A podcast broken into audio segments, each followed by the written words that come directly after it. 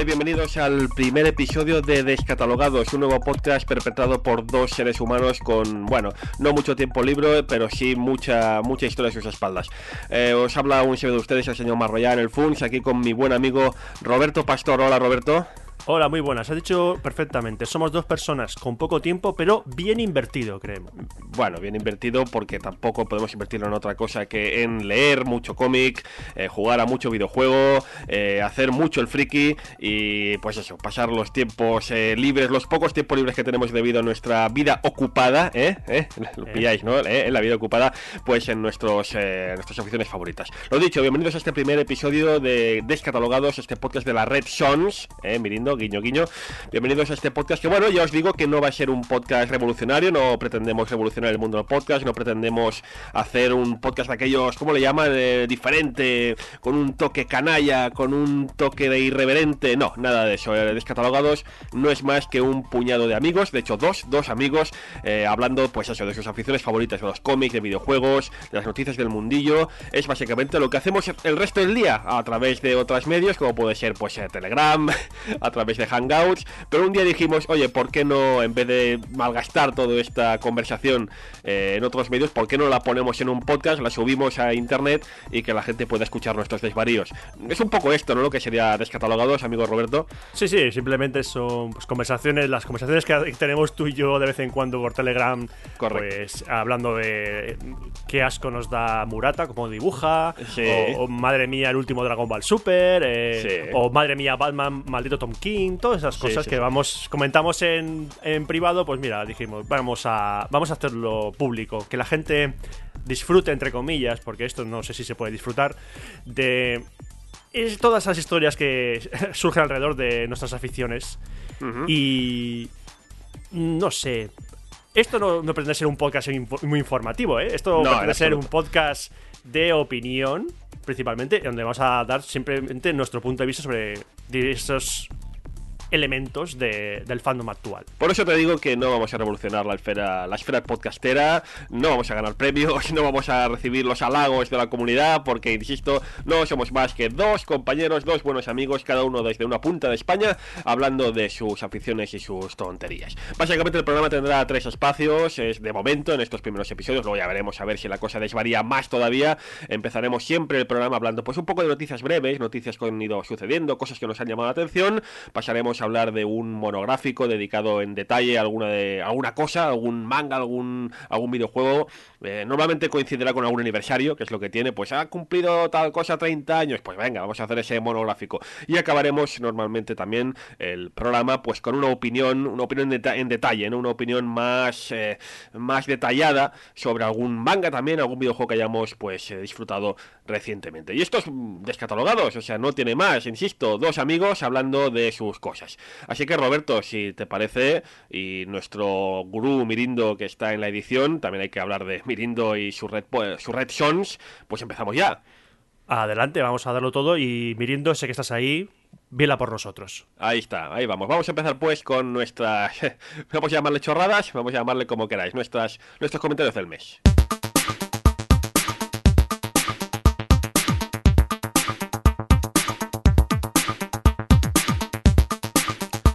Y empezamos este bloque de cosas a destacar de este mes que nos han llamado poderosamente la atención con un cómic. Bueno, hoy va a ser bastante bastante un poco monográfico de Batman, porque Batman durante estos últimos dos tres meses ha visto bastantes nuevas series en el mercado estadounidense. Algunas nos han llamado muchísimo la atención, muy favorablemente, como por ejemplo esta que vamos a comentar brevemente ahora, que es White Knight, el caballero blanco. Batman, el caballero blanco, el caballero luminoso, también podríamos llamarlo así, ¿no? La contrapartida del Dark Knight, una miniserie de siete números. números, escrita y dibujada por Sean Murphy, que empezó en octubre en Estados Unidos y que tengo entendido que quizá ya ha aparecido un número en España. Una serie que, bueno, nos ha llamado mucho la atención por el argumento. Eh, Roberto, creo que tú lo has leído también, efectivamente. Sí, así es. Eh, lleva, creo que publicado en Estados Unidos tres cuatro números, si no lo recuerdo Correcto. mal. Y es que sí. directamente es uno de esos cómics que la premisa te dice, ¡eh! Esto hay que leerlo. Esto hay que leerlo porque hace un poco intercambio de papeles. En, es, uh-huh. un, Eh, parece ser que es un, no es el universo D C eh, actual, es otro. No, cambia, está muy cambiado. Está muy cambiado, está, es muy un poco, bastante industrial. De hecho, el, el aspecto que tiene Batman en este cómic no se parece mucho al Batman normal. Y uh-huh. es un manga que tiene una premisa genial. Y es que, oye, ¿y si en realidad Batman es el malo? En el, senti- en el sentido de que él, en la búsqueda del bien, no se da cuenta de todo el mal que está haciendo. Es más, ¿y si el que se da cuenta de eso es el Joker? Y el Joker dice, y el Joker dice, un momento, un momento. Aquí hay alguien que es peor que yo y es Batman. Y yo puede que esté loco, pero me puedo curar y hacer las cosas bien. Ese es el punto de partida de Batman White Knight. De hecho, el punto de partida directamente. O sea, no hay una, uh-huh. no hay mucha preparación hasta ese momento, sino directamente es, vale, ya está. El Joker es bueno y Batman es un peligro. Y con esa premisa tan loca empieza el cómic, y a partir de ahí se va desarrollando una, una historia que se asienta un poco en el sentido común. Porque siempre que lees un cómic de, bueno, en realidad de Batman, de Superman, de Capitán América, de Iron Man, claro, es lo de siempre. Dice, oye, sí, superhéroes y todo esto, pero estáis destrozando la casa.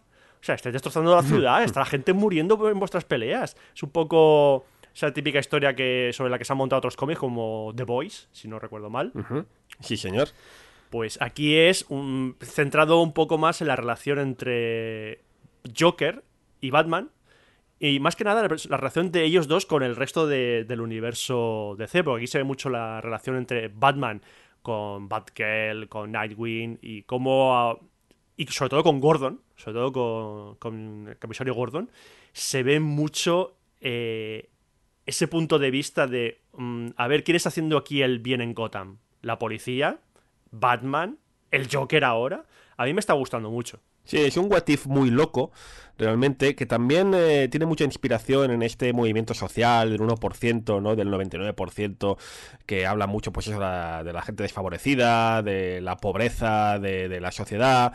Eh, no es tan profundo como esto, pero se nota, ¿no? Se nota que tiene ese, ese pequeño ese, ese, ese pequeño fondo, ¿no? Y hay una cosa que me gusta mucho y que va a encantar a, a los fans de, de Harley Quinn.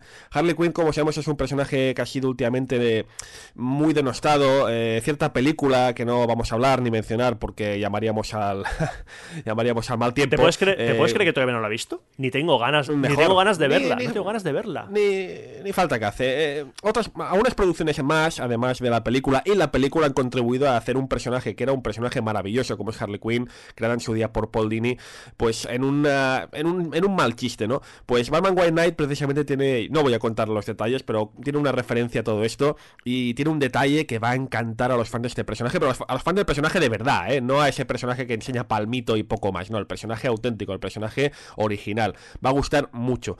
Y la serie, como decía, pues eso, Roberto, eh, lleva unos tres, cuatro números en, en Estados Unidos y, y francamente está muy bien, la premisa es buenísima, ese, ese Joker cuerdo, ¿no? Ese Joker totalmente cuerdo que, que, que bueno, aprovecha, pues en vez de aprovechar su inteligencia pues para el mal, la aprovecha para el bien, y ese Batman que está totalmente pasado de vueltas, que no es la primera vez que lo vemos en los cómics, ni mucho mucho menos, pero bueno, que siempre está bien, ¿no? Siempre se agradece pues ese ese pequeño, como decías Roberto hace un momento, ese punto de vista lógico, ¿no? Es decir, a esto Batman, nos gusta mucho leer Batman, pero de vez en cuando nos ponemos a pensar que si esto fuera real, pues no no no, no sería, no sé, no sería una, algo muy muy muy digno de ver, ¿no?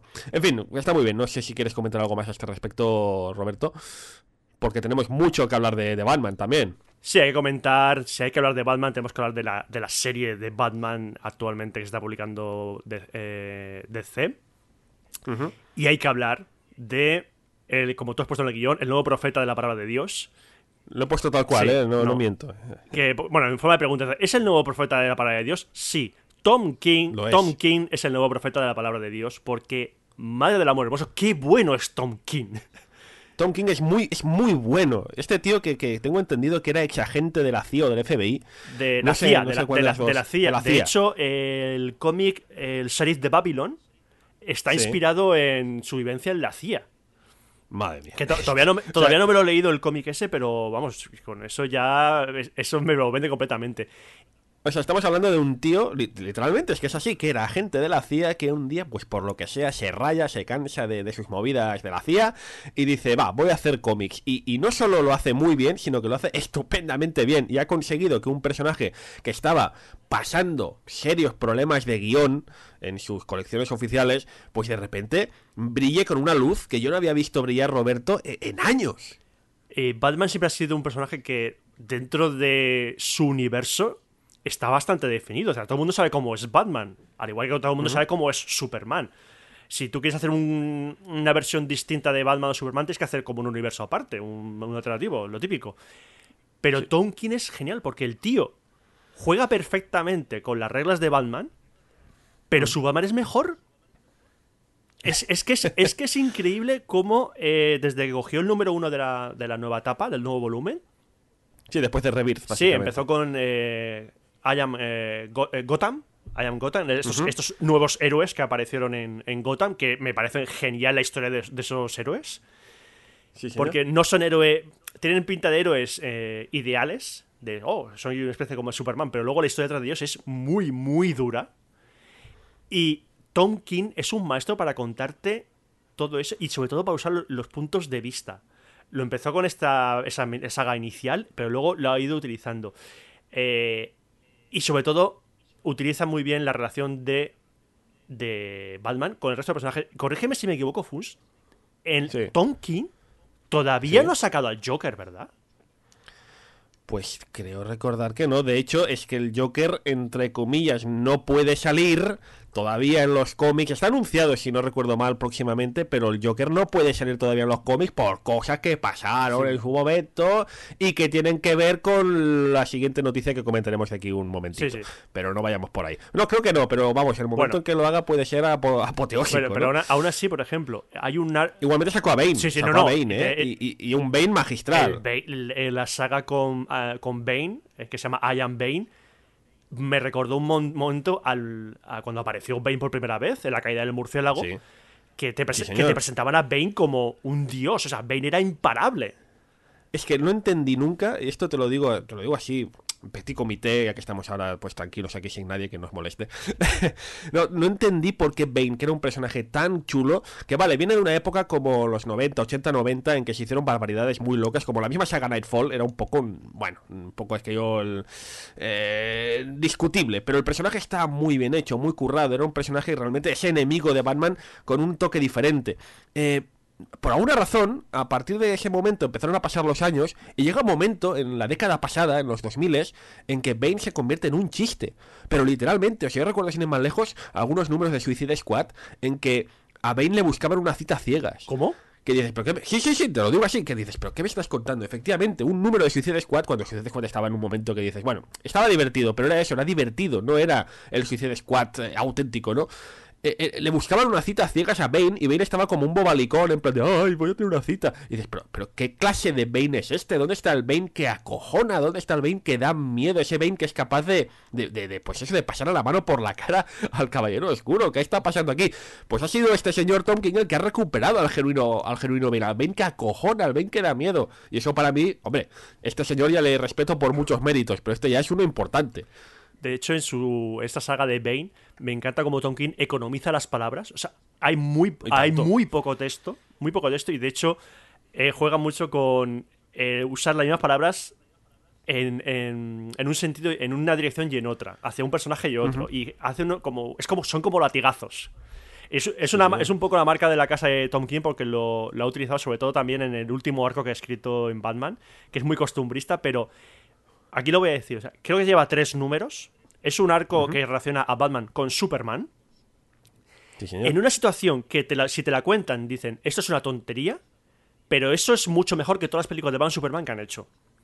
Tengo, tengo esto la razón, es que de hecho te diré más, es verdad que I Am Bane, I Am Gotham, I Am Suicide, que son todas las sagas que ha hecho, son sagas de mucha acción, muy movidas y que, que molan un montón, para qué negarlo, pero es que tengo que decirte, amigo Roberto, que lo que más me gusta de este, to- de este Tom King, y no solo lo digo por la serie Batman, también lo digo para otras series que ha hecho, que las podemos comentar ahora en un momento si quieres, eh, los números que más me gustan son los números costumbristas. O sea, los números en que no hay, por así decirlo, acción. O sea, son básicamente los dos o tres, los dos, tres últimos números que hemos leído son personajes, entre ellos Batman, evidentemente, hablando.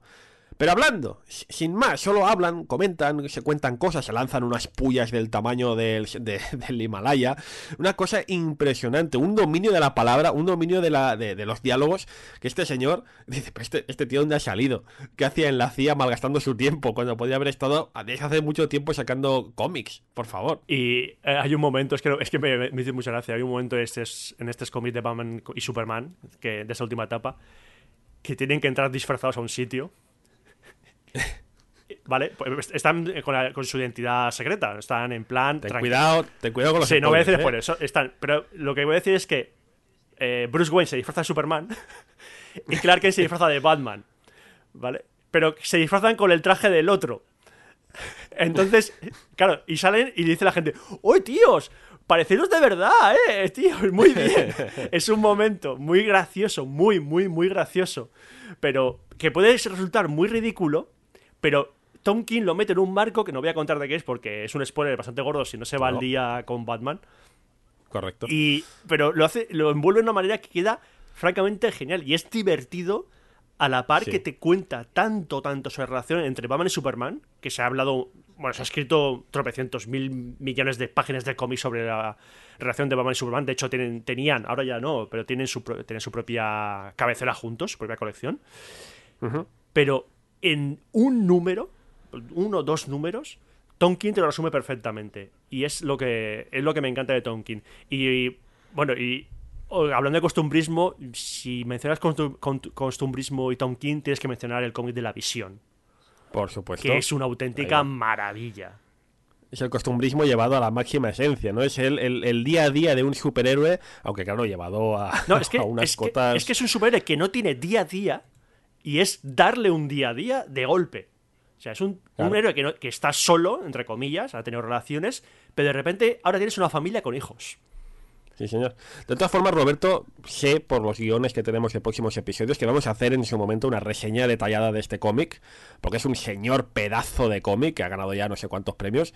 Así que si, si no te parece mal, guardémonos nuestra opinión en, eh, para próximos programas. Adelante. Porque yo quiero hablar quiero hablar largo y tendido de este cómic, porque La Visión es, no solo ha, ha revivido un personaje, es que yo, yo no te diré revivido, porque La Visión es uno de los personajes más insulsos de la historia del cómic eh, americano, del cómic de los Vengadores, y este señor ha conseguido darle, ya, ya no vida, sino que incluso crear una dinámica nueva para este personaje que ha pues afectado a otras series de... de Marvel, o sea que vamos a guardárnoslo y sigamos un poco pues hablando, ¿no? de ese de ese Batman de, de Tom King, como decías, pues que eso, ¿no? que, que está profundizando mucho en el personaje, y me gusta porque eh, la serie de Batman que la lleva Tom King y la serie de Detective Comics que la lleva eh, Williams, si no recuerdo sí, mal Williams tercero, sí Williams tercero, quizá la serie no está a la altura de la, de la grandeza de la de Tom King, pero también está haciendo, está profundizando mucho en la personalidad, en la relación de Batman con su Batfamilia, y eso me gusta mucho, ¿no? Porque lo que te decía, que una persona, no solo Tom King, ¿eh? también este señor, este Williams tercero, que sean capaces de hacer números en los que, entre comillas, no pasa nada, ¿sabes? Es que no pasa nada, y que sean capaces de tenerte enganchado a, la, a, a las viñetas, tiene muchísimo mérito, y encima lo que te digo, profundizar en el desarrollo de personajes, que eso es uno de los grandes problemas del cómic de superhéroes norteamericano, que las cosas parecen no avanzar, parecen no evolucionar, parece que no va a ninguna parte. En cambio, este señor está consiguiendo pues que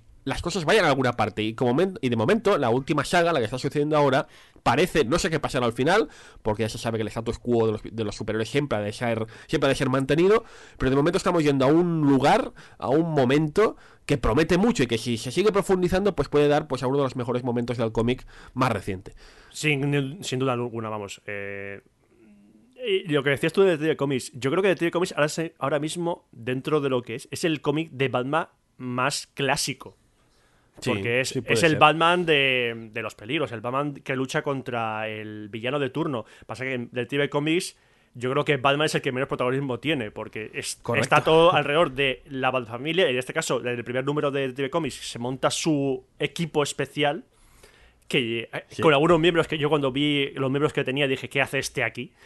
Pero bueno. Es como si... Es como... A ver, sin entrar en spoilers, pero es como si eh, Batman se montara su, su propia Liga de la Justicia, que ya ha pasado. Los mismos Outsiders, sin ir más lejos. No. Sería un poco como los Outsiders. No, no, o sea, pero... ahora también está publicándose el Justice League of America, que es la de Batman. Sí, es verdad, es verdad. Si Batman están tantos equipos ya que... Pero bueno, eh, que está muy bien, de verdad, también. El Detective Comics últimamente está también en una saga que quizás... Mira, si el Batman de Tom King profundiza mucho en la personalidad de, de, de Batman, como decías... Eh, la de Detective Comics profundiza mucho en la Batfamilia y sobre todo en los personajes de Robin, en los, en los Robines, por así decirlo, ¿no? Que ya sabéis que, siempre lo he dicho, nunca me he ocultado que a mí los Robines es una cosa que me encanta, un personaje que me, me maravilla en cada una de sus iteraciones y profundiza mucho y también está muy bien. Pero bueno, que podemos estar aquí... ¿Cuántas horas hablando de Tom King, Roberto? Pues demasiadas, demasiadas. Si sí, podemos decir lo que siempre decimos cuando leemos un cómic de Tom King, lo ponemos en Telegram, es puto Tom, Tom King. Lo ha vuelto a hacer. Sí, sí, sí. sí. Porque... Sí, sí. Además, te, te diré una cosa, te diré una cosa de Tom King, que si nos está escuchando, que lo dudo. No, pero Tom King es un tío súper majo que en, en dos o tres ocasiones, cada vez que he leído uno de sus cómics que me ha dejado, pero picueto, lo he puesto en Twitter, eh, le he puesto arroba, ¿sabes? En plan, arroba TomKingTK creo que es. He dicho, Tom King, o sea, la has clavado, eres el, eres el amo. Y el tío me ha contestado siempre. Siempre, ¿eh? Y mira que debes tener, vamos, seguidores para aburrir. Pues siempre, señor Tom King, desde su Twitter me ha dicho gracias, eh, gracias, gracias. O sea, ya encima chapó como persona. Sí, sí, es que se lo merece todo, se lo merece todo este hombre. Bueno, pues eh, tenemos más noticias de Batman, si te parece, amigo Roberto. Más que noticias, comentarios, ¿no? Sí. Eh, te digo, eh, pequeñas cosas a destacar. Otra serie que también ha empezado recientemente de Batman, que es Creature of the Night. Una miniserie de nuevo dirigida, bueno, dirigida, guionizada por Kurt Busiek, uno también de mis autores favoritos en su tiempo, y John Paul Lennon. Una serie que pretende ser una contrapartida de Superman Secret Identity, que no sé si la has leído, amigo Roberto. No, no lo he leído. Eh, Superman Secret Identity era un cómic un poco particular. Básicamente nos explicaba la historia de un chaval eh, en, la, en la vida real, entre comillas, en un mundo como el nuestro, que, que curiosamente se llama Clark Kent. Es bautizado como Clark Kent. Y fíjate tú las cosas que, que este Clark Kent del mundo real acaba descubriendo que tiene poderes como los de Superman. Fíjate, es como de alguna forma llevar el Superman al, al mundo real, ¿no? Sobre todo porque eh, es... entre comillas realista, no es realista realista, pero sí que es realista en el sentido de que, bueno, pues el superhéroe rápidamente llama la atención, pues, de los gobiernos, eh, tienen que meterlo, pues, en algunos conflictos armados, es hasta cierto punto realista, sin entrar en el realismo exagerado, ¿no? Pues este cómic, Batman Creature of the Night, pretende ser un poco eh, lo mismo, pero desde el punto de vista de Batman, aunque no exactamente. El protagonista es un chaval, de nuevo, un chaval que no se llama Bruce Wayne, pero casi, ¿no? ¿Cómo se llama? Eh... Bruce Wayne. Wayne Ward, Wayne Ward o algo Wayne así. Ward. Se llama... Eso. Sí, se llama Bruce Wayne Ward. Eh, el tío es un fan de Batman total. ¿Y qué pasa? Pues que le matan a los padres en una clásica, pues, reyerta. Y a partir de ahí, pues claro, el chaval se empieza a obsesionar, se empieza a obsesionar y bueno, digamos que en cierto momento, pues parece, no que se vaya a convertir en Batman, pero que sí que por ahí, haya por ahí como... Es que no sé cómo definirlo, Roberto. Tú que has leído más que yo. Sí, eh, eh, lleva dos números publicados ahora mismo y sí. Lo que te deja en el primero es que, claro, es que, lo, que deja, lo que te deja muy claro en el primero es que este, este Bruce, eh, primero, parece es un Bruce del, del mundo, de nuestro mundo, sí. Y es muy fan de Batman. Él lo dice, el Batman. De hecho, es, él tiene un tío que no se llama Alfred, pero él lo llama Alfred. O sea, o sea él busca cualquier relación con Batman. Él es muy, muy, muy, muy fan de Batman. Entonces se encuentra en una situación en la que eh, entran unos ladrones a su casa y matan a sus padres. Eso es. Y claro, su tío, que es el que llama Alfred, es millonario. Entonces hay mucho paralelismo. Entonces su, se encuentra de golpe en el... Él siempre sueña con ser Batman. Y de repente uh-huh. se encuentra con la realidad de que se ha convertido en Batman sin quererlo. O sea, bueno, se ha convertido en Bruce claro. Wayne sin quererlo. Claro. Y a partir de ahí aparece una figura que parece un murciélago por la noche, una figura que, que ataca por la noche a los criminales y que él no queda muy claro cómo la ve. Uh-huh. Eso ya en el segundo número lo, lo desarrollan bastante más. Y de hecho el segundo número mmm, ves cómo este personaje, este Bruce... Eh, ya, es ma- ya es mayor, eh, está trabajando en la empresa de su tío, está teniendo muchísimo éxito, es un filántropo, como, como uh-huh. Bruce Wayne, y ve su relación con este ser, con este Batman entrecomillado, y cómo va- esa relación entre los dos llega más lejos de lo que parece. A mí me está gustando mucho. El segundo número me tuvo muy enganchado porque esa dinámica que entre Bruce... Este, es que digo Bruce Wayne porque se me va. Este, bueno, este eh, Bruce bueno. W, este Bruce W se, eh, se relaciona con, con el resto de gente porque él quiere ser buena persona, él quiere ser el, como el Bruce Wayne de los cómics, pero a, a su vez quiere saber qué pasó con sus, con sus padres, pero él no se convierte en Batman. Pero está esta figura de Batman por ahí dando vueltas. Yeah. Y claro, te, este número te, te daba más pistas de, de dónde viene todo eso. Y tengo muchas, mira, tengo es, muchas ganas de, de leer el siguiente porque lo deja todo muy a caramelo. Espero que luego no se lo resuelvan con una... Esto es una imaginación tuya o algo así. Eh, es bueno saberlo porque, como te decía antes, a micro cerrado solo he leído el primer número. Me pareció un punto de vista interesante, pero creo que le faltaba algo. Que me digas que un segundo número pues mejora, pues me, me alegra. Sobre todo porque he sido muy fan de Kurt Busiek desde, desde hace muchos años y hacía tiempo que no se le veía por aquí y está bien, está bien saber que, que, que está ahí con esta, con esta nueva serie. Pero lo dicho, dos números solo, hay que seguir, seguir viendo si, si no se va a ir de madre. Lo que sí que ha sido totalmente de madre, amigo Roberto, wow. Y desde aquí quiero lanzar un mensaje. Quiero no sentirme solo. Quiero no sentirme solo porque estoy ante una serie, estoy ante una serie de aquellas que me, me ha pasado a veces. Me ha pasado a veces leyendo, sabéis que hay muchas colecciones de Marvel y D C que a veces eh, se le va la olla. Digámoslo así. Eh, un Morrison de turno, un Alan Moore que han pasado por ahí y se han dedicado a lanzar sus polvos mágicos y a hacer que eso se desvariase hasta unas locuras totalmente incontestables. eh, Dark Nights Metal, eh... Mira, una, bueno, esa es la gran epopeya ahora mismo, el gran arco argumental de D C en estos momentos. Roberto, no sé si quieres añadir algo antes de que empiece este viaje. Sí, sí, no, lo que decías tú, una serie que, que, que te pierdes. No te pierdas sí. Conforme avanzan los primeros números. Yo en las primeras diez páginas ya, ya estaba perdido. Bueno, o sea, yo ya estaba perdido en, en los números cero. Estos típicos números que sacan sí. antes de, de empezar, que sacan el, el, como la precuela eh, de, de... Yo ya estaba ya ahí perdido del de, de porque todo. Lo, lo eh, primero que hay que dejar claro es que primero, no sabes si este es el universo D C actual o es uno alternativo. Y te juro que digo yo, y llevaba tres números, digo yo, pero ¿esto es el universo D C normal?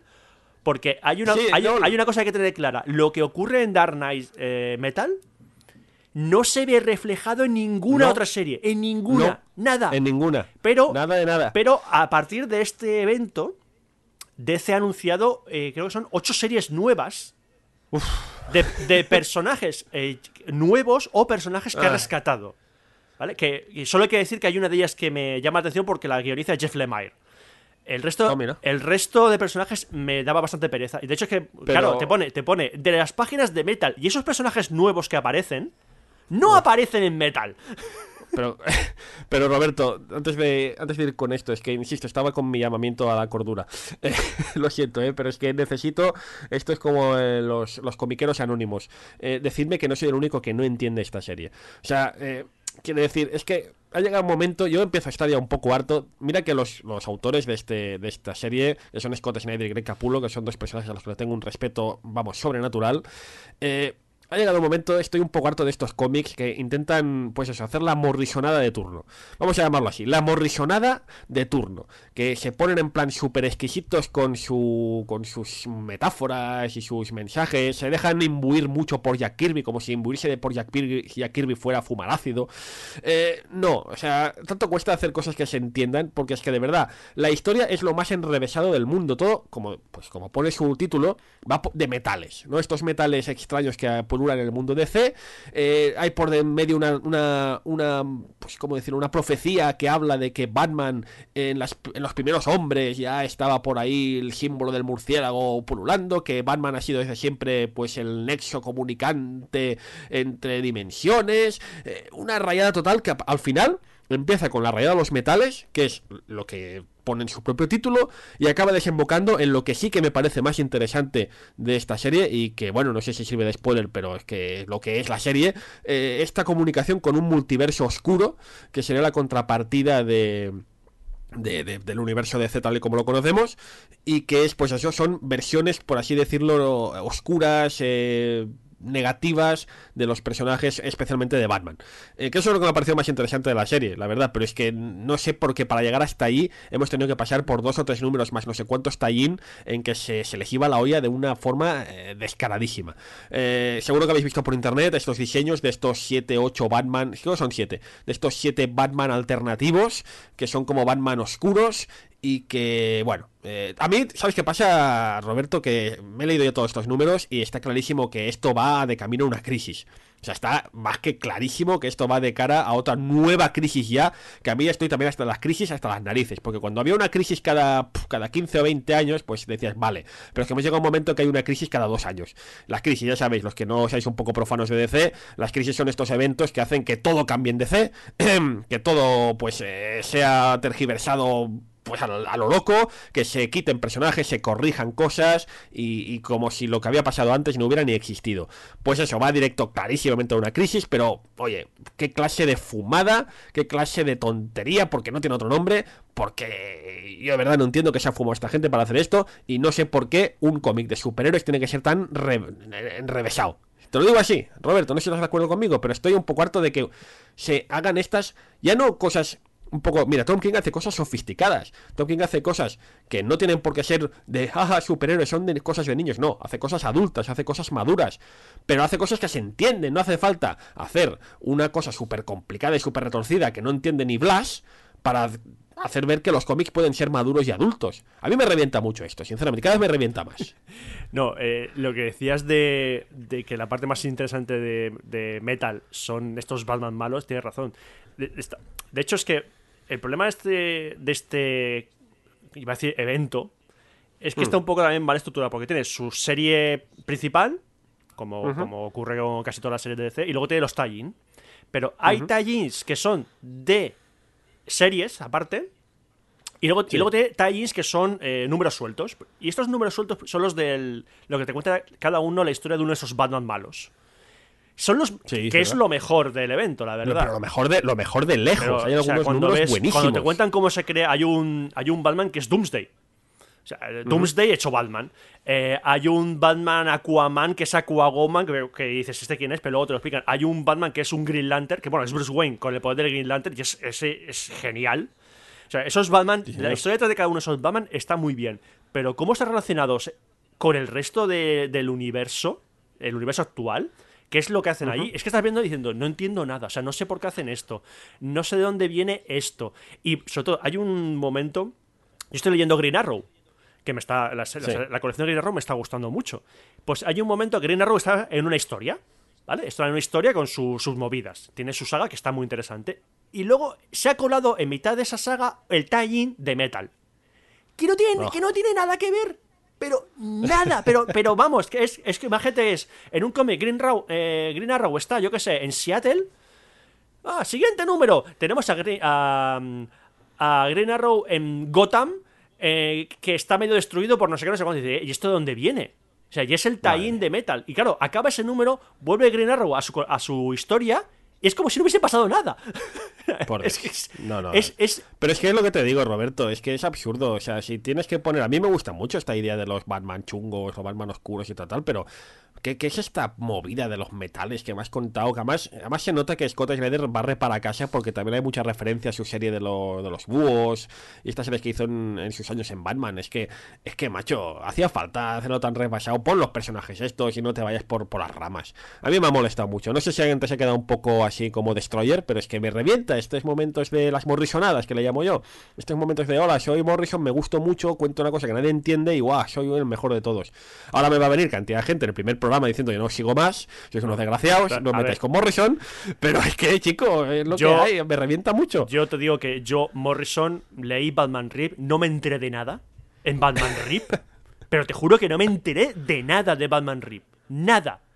Eh, luego me leí El regreso de Bruce Wayne, uh-huh. no me enteré tampoco, de nada tampoco. tampoco. Digo yo, ¿en serio? ¿Esto qué mierda? ¿Qué mierda? ¿Esto qué es? No entiendo nada. Y Scott Snyder, yo lo estoy leyendo en All Star Batman, que es la otra serie sí. que tiene, que es básicamente sí. decirle a Scott Snyder, mira, Snyder, tú quédate aquí, tú haz tus cosas aquí, ya... Y te juro que tan... Snyder tiene un serio problema de cómo contar una historia, porque mm. en la última, el último arco de All Star Batman yo tampoco me enteré de nada. O sea, es, yo creo que Snyder está en su mundo, está en modo dejadme solo que voy, que voy, que ya veréis cómo lo monto. Pero en serio, cuando ocurren estas cosas, vale que no queremos historias de hola, soy el Joker, hola, soy Batman, pum, pam, pim. No, no queremos esas cosas, pero tampoco quiero no.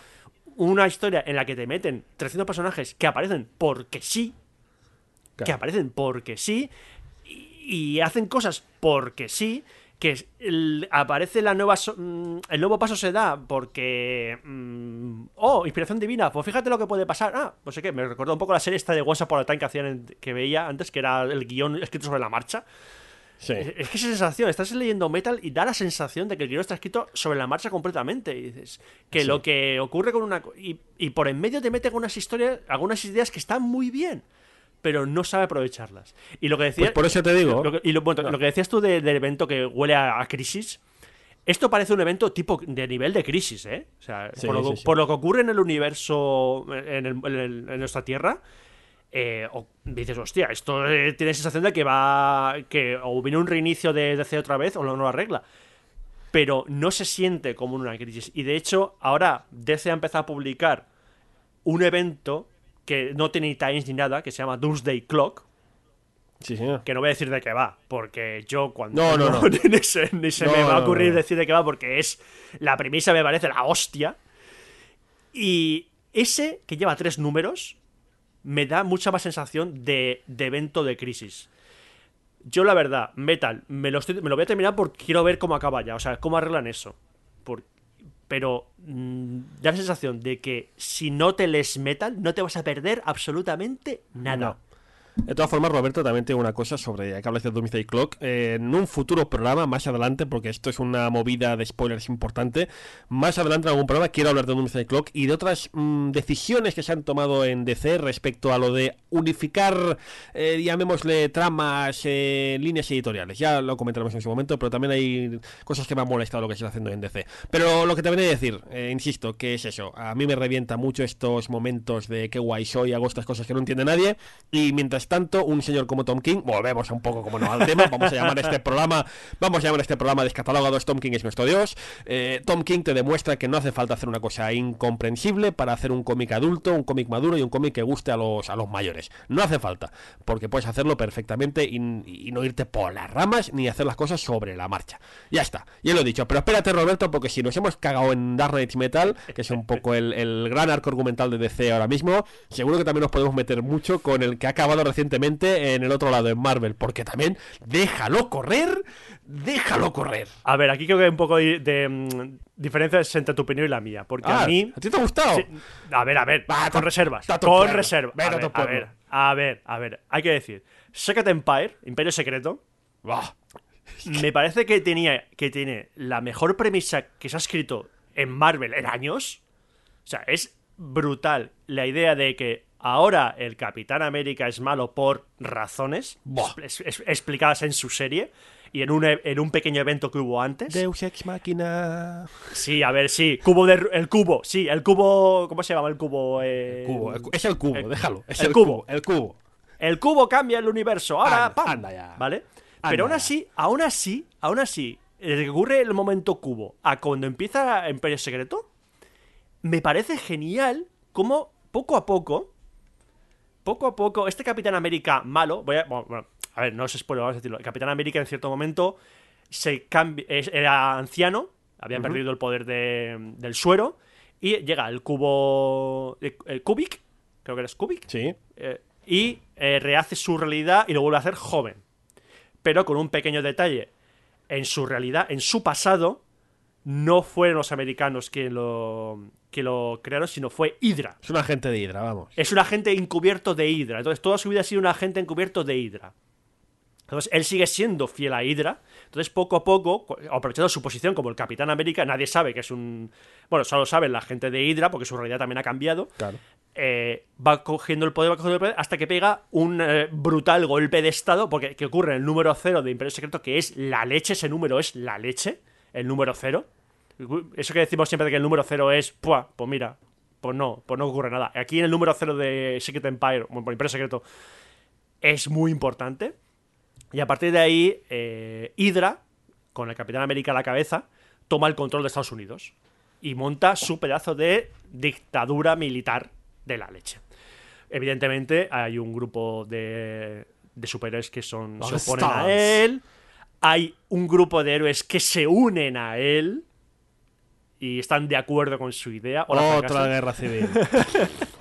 Sí, es... Huele mucho, huele más a, a Civil War que a Civil War dos, ¿eh? Sí, la verdad es que sí. O sea, que, eh, que, que bueno, hablando ya de... Civil War de dos, quejas, otra que déjale correr, sí, va. No, que la premisa de Civil War dos es, este niño es malo, pues que te pego. Sí, sí, más que... Sí. Vale, bueno. Entonces, uh, los números que ha ido sacando de Secret Empire, que, que este ha sido, ha sido mega evento de Marvel, ha, ha tenido creo que setenta números contando los tie-ins. Sí, bueno. Eh, evidentemente hay tie-ins que son, no merecen la pena, otros tie-ins que están mejor. Y ha acabado ya. Y yo pensaba que al final iba a ocurrir una cosa y no ha ocurrido. Ha ocurrido otra cosa que me ha gustado más. Y tú, y hablando contigo, tú me reconociste que ese final es mejor de lo que esperabas. Bueno. Por, porque bueno. Tú, pensabas que iba, tú pensabas que iba a acabar como... Bueno. La, la lógica del cubo dice, que es que... Nah, un sueño de resines o algo así. Pero lo que han creado a raíz de este final me ha gustado. Me ha gustado. Hay por ahí ahora alguien nuevo dando vueltas, que veremos cómo lo aprovechan, que puede dar mucha guerra en todo el universo Marvel, la verdad. Mira. Y lo que pasa también es que... Acaba, acaba, sí, porque ya verás tú. Lo que pasa también es que... El, el, eh, que es lo que vamos a comentar a los dos, es que Marvel en los últimos años ha hecho mucho por renovarse. Ha creado sí. personajes nuevos. Sí, personajes nuevos que son muy grandes. Y ha apostado por la diversidad. Y hay personajes de esta diversidad que son muy buenos. Y pongo el ejemplo de Miss Marvel. Sí, Miss, la nueva Miss Marvel es genial. La nueva Thor es genial. Jason Aaron, lo que ha hecho con Thor es brutal. Sí, señor. Es, ahí sí que y ahora... De acuerdo. Y ahora... Ahora amenaza, ah, ahora amenaza sí. la... idea de que vamos a dejarlo todo como estaba. Amigo Roberto, la recogida de cable. Este proceso se le llama la recogida de cable, porque es lo que es. Vamos a entrar en esto, vamos a entrar en esto porque es un tema que a mí me enerva. Ya veis que yo, como en todos los podcasts en los que participo, las cosas me enervan y me dejo llevar por la ira. Pero antes de ir con esto, Roberto, déjame dar mi opinión sobre este mondongo que es Secret Empire. Secret Empire, amigo Roberto, ha sido un fracaso estrepitoso en ventas, las cosas como son, ha sido un full de Estambul. Puede que es verdad, confieso que el final me esperaba, me esperaba algo muy rancio al final, dentro de lo que cabe, pues ha, ha resuelto bastante bien la papeleta. De hecho, te diré incluso que mi número favorito de Secret Empire es un poco como, creo que le llaman el aftermath, el, el desenlace, ¿no? Hay un número extra después las, de... O sea, las consecuencias, las consecuencias. Sí, han sacado un número que es como las consecuencias y es para mí lo mejor, de largo, de, de, de todo lo que ha sido esta, esta serie. Una serie que empezó con una premisa pff, que no voy a entrar en detalles porque no me da la gana. Pero vamos, que es que ha llegado un momento que estas series de, de Marvel, estos, estos grandes eventos multitudinarios de Marvel, que ya los conocemos como son, los hemos sufrido en el pasado, pues ya se ve, se les ve el plumero. Se les ve el plumero, lo digo así. Porque mira, Civil War dos, tanta historia, tanta tontería, solo sirvió para, eh, para que la gente se, supiera lo guay que es la Capitana Marvel. Ya y, está. Para matar a dos, y para matar a dos personajes. Y para matar a dos personajes. No, no sirvió para nada más. Siete, ocho números de serie, más no sé cuántos tie-in, han servido para que tú digas, guau, como la Capitana Marvel, iría al cine encantado a ver una película. Anda, se estrenan una de aquí dos días, qué bien. Y para eliminar a estos personajes que sobraban un poco, aunque conociendo un poco lo que es Marvel, en dos días estarán vivitos y coleando. Pero ese es otro tema. Y, y Secret Empire ha servido... Literalmente lo digo, Imperio Secreto ha servido para recoger cable, que es lo que ha hecho Marvel durante este último año, recoger cable. Porque, como decías hace un momento, Roberto, Marvel le llevaba una última temporada, en mi opinión, brutal, fantástica, en el tema de la diversidad y en el tema de la variedad. O sea, ver, por ejemplo, insisto, a un nuevo Iron Man, que es esta chica, Riri Williams, eh, una adolescente negra con un gran talento, fantástico. eh, Miss Marvel, un cómic fantabuloso. El nuevo Spider-Man, este eh, medio afroamericano, medio hispano, también súper interesante. Hay muchos más, hay una cantidad, bueno, los, los campeones, este grupo de, este joven grupo que también habla mucho de, la, de lo que decía antes, del uno por ciento, noventa y nueve por ciento. O sea, de repente Marvel se pone las pilas y después de estar esos cuarenta, cincuenta años defendiendo el mismo statu quo, pues se presenta con una serie de cómics, pues eso, frescos. Yo notaba frescura. Pueden gustarte más o gustarte menos. Yo conozco gente, por ejemplo, que el, el Iron Man nuevo no les gusta. Más allá de porque sea una chica, más, no, no, más allá, no, no les gusta el cómic. pero se notaba frescura, notabas frescura de personajes nuevos, personajes que tomaban el testigo, pues esa Thor nueva, después de estar cuarenta años con un Thor, que dices, que ya que se puede hacer con Thor, ¿qué puedes hacer con Thor que no se haya hecho ya? Si es un personaje bastante plano, pues te sacan esta Thor, esta Tora, que, que es magnífica, eh, la, nueva, la nueva Iron Man, insisto, el nuevo Spider-Man, eh, la nueva Miss Marvel, se notaba frescura. El... El nuevo Lobezno. El nuevo Lobezno, el nuevo Lobezno y la Lobezna, por así decirlo. O sea, notabas frescura, notabas nuevas ideas, notabas que, oye, después de cuarenta años leyendo lo mismo, que ha sido en definitiva eso, lo mismo, se ponían las pilas y no solo hacían algo fresco, sino que, y muy acertadamente, dos cosas. Primero, preparaban el camino para una nueva generación de películas, porque claro, cuando las películas, los, los actores que salen ahora en el universo Marvel de cine, pues se cansen de sus personajes o, o renuncien o se, o se mueran, yo que sé, alguien tendrá que tomar el testigo, nuevos personajes, pues ahí está. Y segundo, pues a una nueva generación de, de fans del cómic, a esa nueva generación que viene detrás nuestra, que querrá pues leer personajes más acordes a su realidad, porque sí, nosotros hemos crecido con un Spider-Man muy acorde a la, a la generación que tú, nos tocó vivir, pues esos, ese joven que está en el instituto pues marginado, ¿no? Eh, nos, nos tocaba muy de cerca, pues estos nuevos personajes llegaban a esta nueva generación. Me parecía brillante. Y no sé si a nivel ventas o a nivel tal han funcionado mejor o peor, pero sí era un muy buen camino. Ni que sea por eso, ¿no? Para integrar, para hacerla todo más, in- más integrado, para hacer más variado. Me pareció magistral. Pero de repente, por alguna razón, después de una campaña de críticas brutal en internet, en que se ha puesto a caer de un burro a los guionistas de estas series, por el típico sector cerrado de siempre, pues Marvel ha decidido recoger cable. ¿Y qué ha hecho? Pues mira, para empezar, Capitán América ha vuelto, ya, ya es una realidad, ya, ya ha empezado nueva serie de Capitán América, con el Capitán América tal cual, con el mismo traje, las mismas ideas y el mismo rollo, o sea, es otra vez más de lo mismo.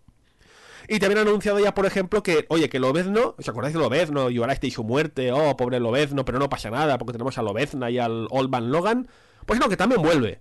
Sí, vale, lo, lo, lo, lo ¿cómo era aquello? Lo, lo, lo hicimos una estatua de adamantium con él, pero está vivo, no pasa nada. O sea, ala. O sea, después de haber literalmente llorado con la muerte de Lobezno, que fue, pues, francamente, estuvo bastante bien a la altura de lo que se esperaba, pues no pasa nada, ha vuelto ya.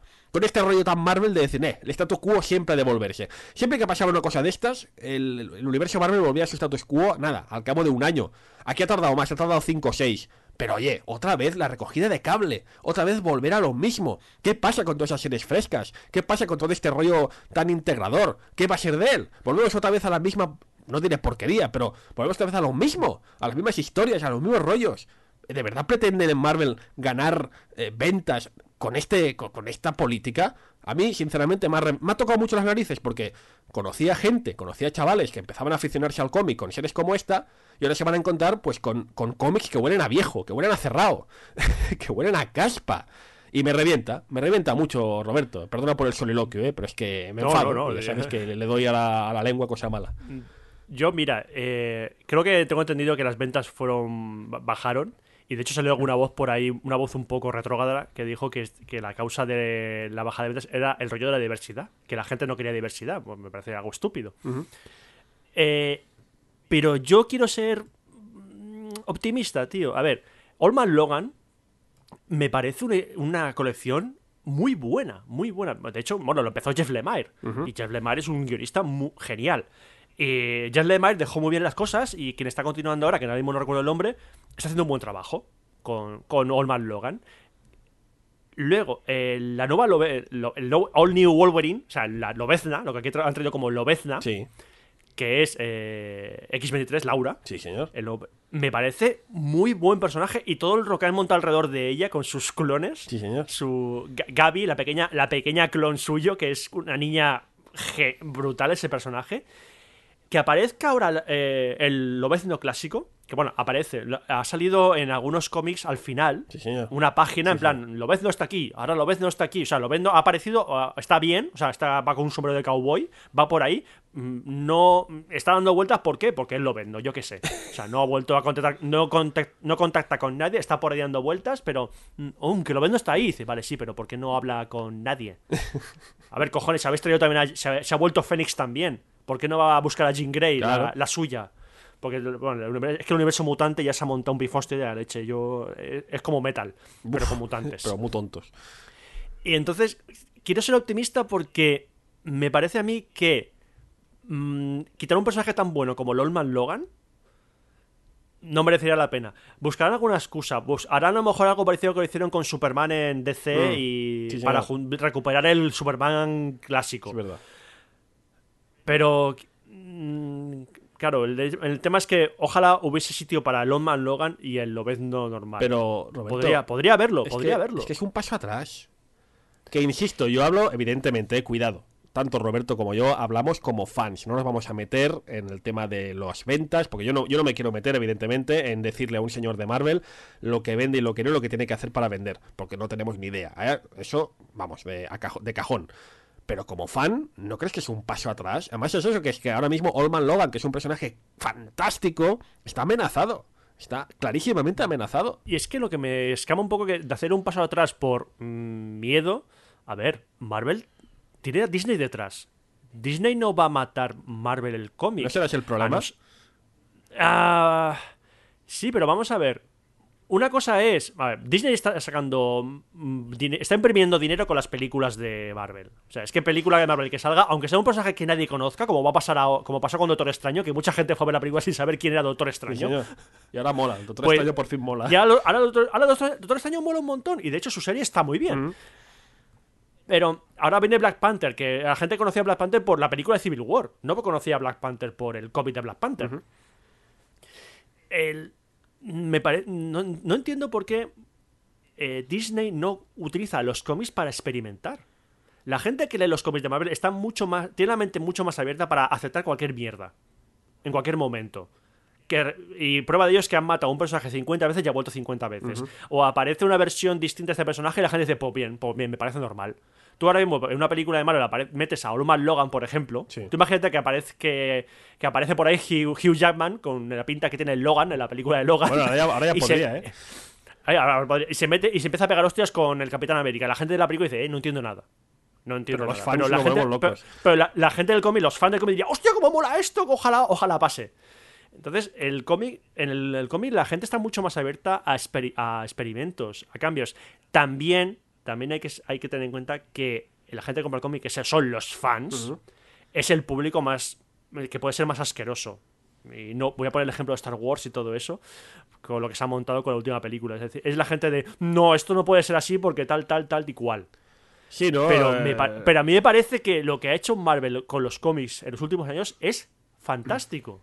Sí, y debería sí, seguir por ese camino. Pues por eso te digo que era un rollo muy guay. Como mínimo, insisto, incluso la gente que conozco, que más allá de los problemas raciales o, o demás, ha sabido ver más allá, a pesar de que no les gusta una serie u otra, notaban ese, esa frescura, que es lo importante, la frescura. Pero de repente, pues este, este volver a, a cerrar el armario a, con la naftalina, ¿sabes? Porque es que es lo que es. Es que me leí el primer número del nuevo Capitán América.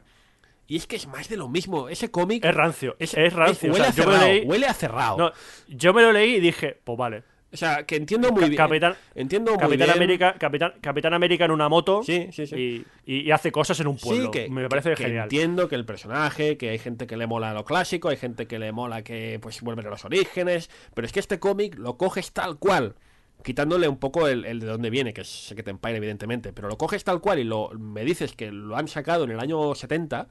Y cuela, porque es la historia de siempre, es el mismo rollo de siempre. El Capitán América, qué guapo es, qué majo es, qué súper perfecto es, cómo simboliza el, el, el, el, el, la bandera y el, la forma de... El, el way of, el, ¿cómo es? El American Way of Life, cómo lo simboliza, qué guay, cómo mola.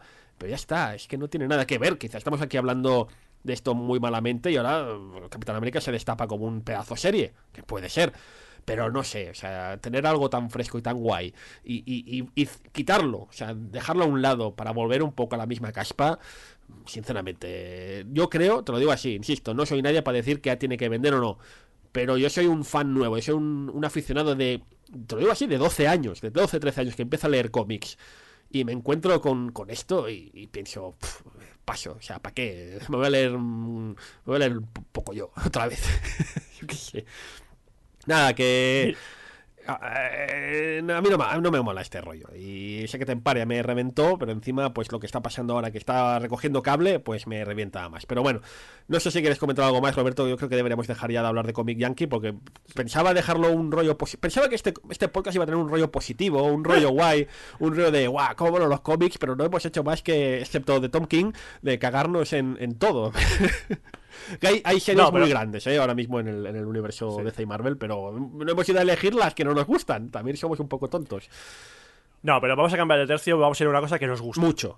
Que nos, que nos gusta. Mucho.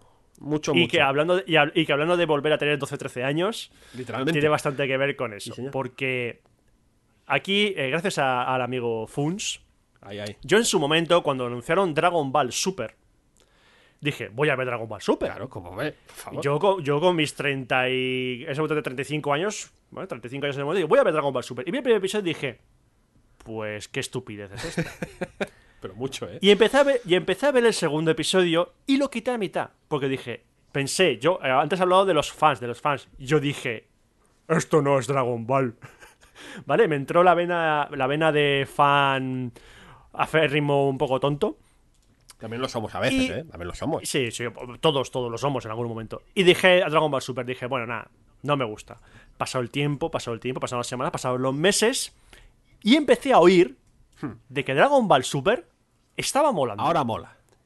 Que estaba molando mucho. Y dije yo, mmm, ¿pero qué ha pasado? Mm. Y tú me insistías, madre mía, el último número, el último capítulo de Dragon Ball Super. Pero así, ¿eh? Cada, cada domingo, porque era... lo hacen los sábados, de sábado a domingo. Cada domingo era, sí. joder, Roberto, joder, Roberto, tío. Joder. Y, y al final, ¿y qué dije? ¿Qué hice? Me puse, nada, me puse la manta y dije, me voy a ver Dragon Ball Super hasta ponerme al día. Sí, pero... Y lo retomé por lo retomé por el capítulo. Dilo todo. Dos. Ahí, ahí, dilo todo, porque te dije, Roberto, pasa directamente al capítulo sesenta.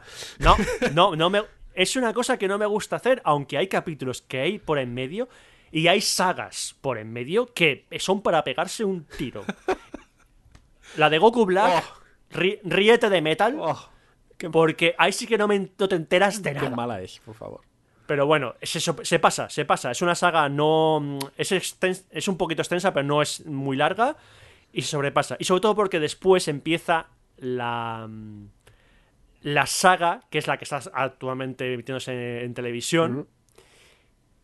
que lo dije en Twitter, y creo que tú estás de acuerdo conmigo, Funs, es que es la mejor saga de Dragon Ball. Sí, sí, sí, sí. De Dragon Ball de su historia. Sí, sí, porque además, como no está constreñida por, por un manga que la vaya...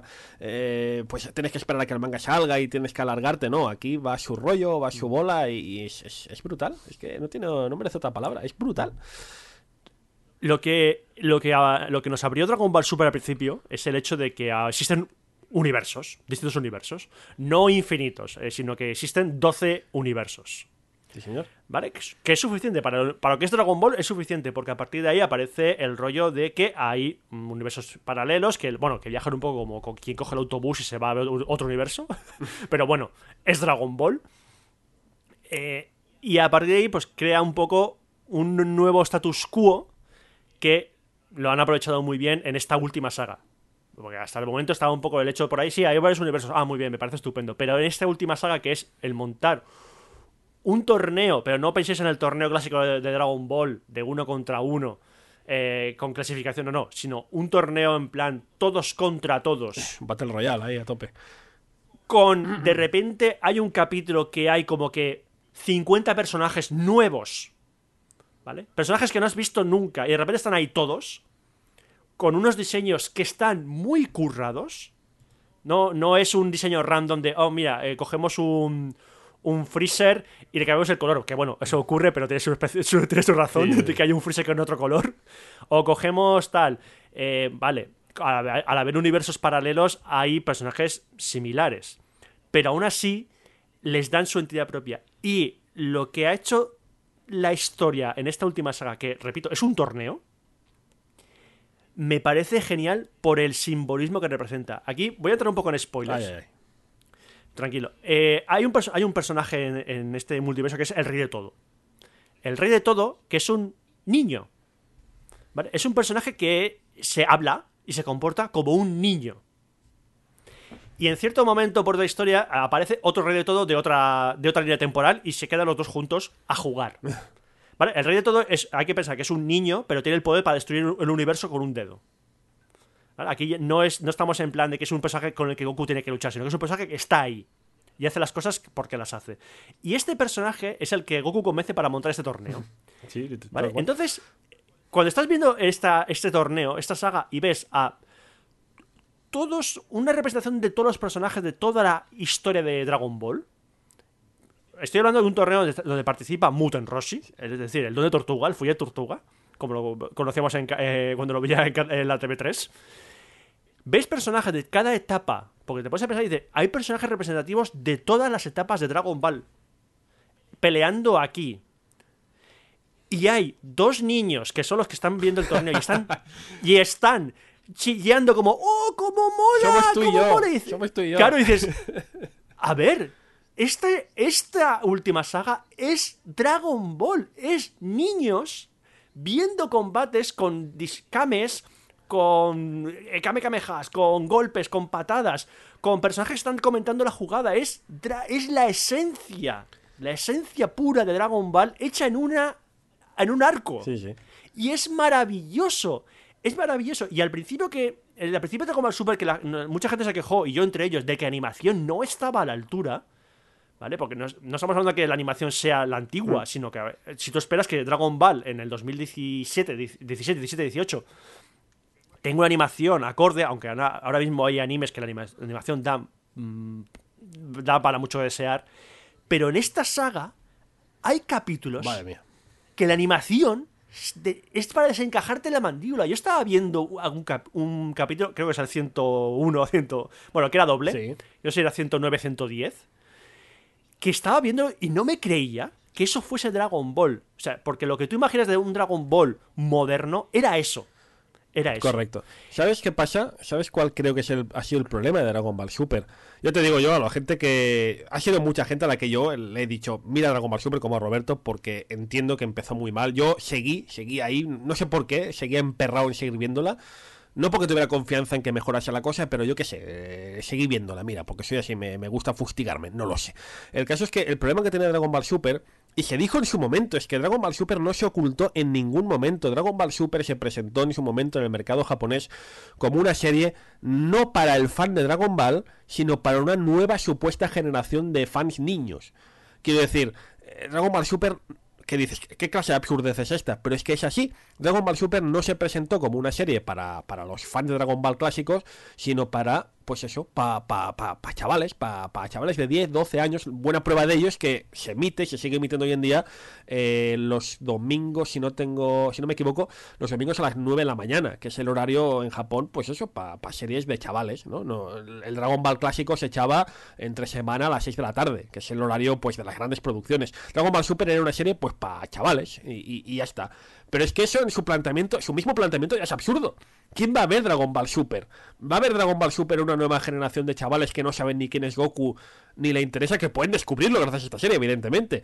Pero o, o lo van a ver lo, los, los fans que en su día se volvieron locos con esto, que no hemos de olvidar que Dragon Ball es un fenómeno global, es un fenómeno de masas, es un fenómeno que ha trascendido la historia de la animación e incluso de, de, lo, de, de, de, de, de, los, de los medios... De la, de la... A, a ver, a ver, tú y yo vemos anime por Dragon Ball. Sí, correcto. Le, le, leemos manga por Dragon por Ball, digo, así de claro. Que, que yo...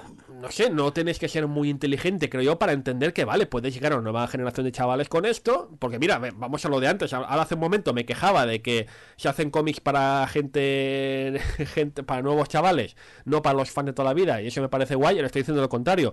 No es lo mismo. Porque, insisto, Dragon Ball Super, pues es un manga que, que, que acabó hace muchísimos, muchísimos años. A pesar de haber acabado hace veinte años, pues han seguido sacando de todo tipo de productos que hemos, los fans hemos coleccionado con una avidez impresionante, y sacaron un nuevo anime, pues lo lógico es que, pues que apele a, a esa generación clásica. Entonces, eh, pues esos primeros números, que además los primeros capítulos de Dragon Ball Super lo único que hacían era resumir las películas que ya se habían publicado. O sea, dices, ¿qué clase de absurdez es esta? Tengo que volver a tragarme otra vez lo, lo de Freezer Dorado, tengo que volver a tragarme lo de lo de el Dios de la Destrucción. ¿Qué clase de absurdez es esta? O sea, para empezar eso. Y, y, y, y te vienen con sagas que no tienen sentido, eh, recuperan a Trunks del futuro, que dices, joder, Trunks del futuro, que, que, que vamos, hemos querido poco más a un personaje que a Trunks del futuro, y lo recuperan mal. No, fíjate si lo recuperan mal, que no aciertan ni el color de su cabello. O sea, Te ponen a Trunks con el pelo azul y dices, pero... Y además lo más absurdo es que el Trunks del futuro con el pelo azul se encuentra con el Trunks actual con el pelo lila. Y es más, cuando el Trunks del futuro con el pelo azul recuerda su pasado, lo recuerda con el pelo lila. Y dices, pero, pero, ¿qué, qué, qué clase de absurdez es esta? Que sí, que ya sé que me vais a decir que hay una explicación de por qué tenga el pelo azul, pero sigue siendo una, una explicación absurda. Lo que quiero decir en definitiva, que, que, caray, los que van a ver esa serie son los fans de toda la vida. ¿Qué pasa? Los fans de toda la vida vieron eso y dijeron, ¿qué clase de mondongo es este? Y hay un momento, pues un momento clarísimo en que alguien en la Toei o en donde sea se da cuenta de la absurdez de su planteamiento original y no solo deciden recuperar el, el rollo de la Dragon Ball clásica, sino también... Eh, recuperar a los animadores clásicos. Eh, este capítulo doble que decías, no te puedo decir los nombres, pero eh, se sabe, ¿no?, que han recuperado a animadores de la serie clásica para, para producirlos. E incluso nuevos animadores han confesado que se han basado en la animación clásica en vez de este estilo tan, tan simple que tenían los primeros capítulos, que era un estilo muy, muy llano, muy, muy simple. No, no, no tenían ni sombras, por así decirlo. Entonces, pues de repente, a partir del capítulo setenta, ochenta, con este sumum que ya es el capítulo ciento nueve... pues tienes una serie a la altura, sin nada que, que envidiar a Dragon Ball Z. Y más te diré, como decías hace un momento, Roberto, con homenajes a todo lo que es Dragon Ball. Hay algunos homenajes que no quiero entrar en spoilers, no los quiero decir porque es verlo, tienes que estar ahí y decir, madre mía, es para sacarte el sombrero. Que luego ha habido gente que ha criticado que las escalas de poder y todo eso, pero joder, o sea... Pero eso ha ocurrido siempre en Dragon claro, Ball, lo claro. de las escalas de poder. Pero ya está siempre bien, ha ocurrido. Ya está bien. Yo estoy encantado con Dragon Ball Super y lo recomiendo a todo el mundo porque esta última saga es del, es, de, es que es, del, es magnífica. E incluso en Twitter hemos hablado. Hay un momento, tampoco voy a entrar en spoilers, pero hay un Kameame. Recuerdo que, que, que Salva de Meristation, que es un gran fan de, de, de Dragon Ball, que siempre comentamos los capítulos en Twitter cada, cada domingo. Decía que de este Kame, este Kame de este capítulo ciento diez y pico, decía, es uno de los cinco mejores Kames de todo Dragon Ball, punto. Y, y no se puede discutir, lo es. Es una escena magnífica que te ponen los pelos como escarpias. Y eh, raro es el capítulo que no te hace emocionar algo, ni que sea eh, a ese niño interior que tenemos dentro, ¿no? Yo estoy encantado, y, y lo malo, Roberto, es que se acaba, todo lo bueno se acaba. Sí, ya han dicho... Bueno, quedan siete episodios. El veinticinco de marzo acaba, pero ¿acaba para siempre o es algo temporal? Es algo temporal, porque hay una... Ah. Tienen que... Es que no me acuerdo, no tengo los datos aquí. Hay una serie... Es que hay que Quintaro, creo. Que es el aniversario de, de Keke Quintaro, otra serie clásica. Quizá me equivoco, eh, perdonad si me equivoco. Hay una serie clásica que tienen que hacer también nuevo anime y en su, lo van a hacer en su lugar. No se sabe cuándo volverá, pero se sabe que volverá porque es que, de hecho, hemos dicho hay doce universos, pero en este Battle Royale solo se enfrentan creo que ocho. O sea, todavía hay cuatro universos más que se supone que son los más bestias de los bestias, que hay que, que ver qué hacer con ellos. O sea que, en teoría, historia todavía hay para rato. Pero sí, Dragon Ball el veinticinco de marzo se acaba con este parón temporal que veremos en qué, en qué desencadena. Oye, Roberto...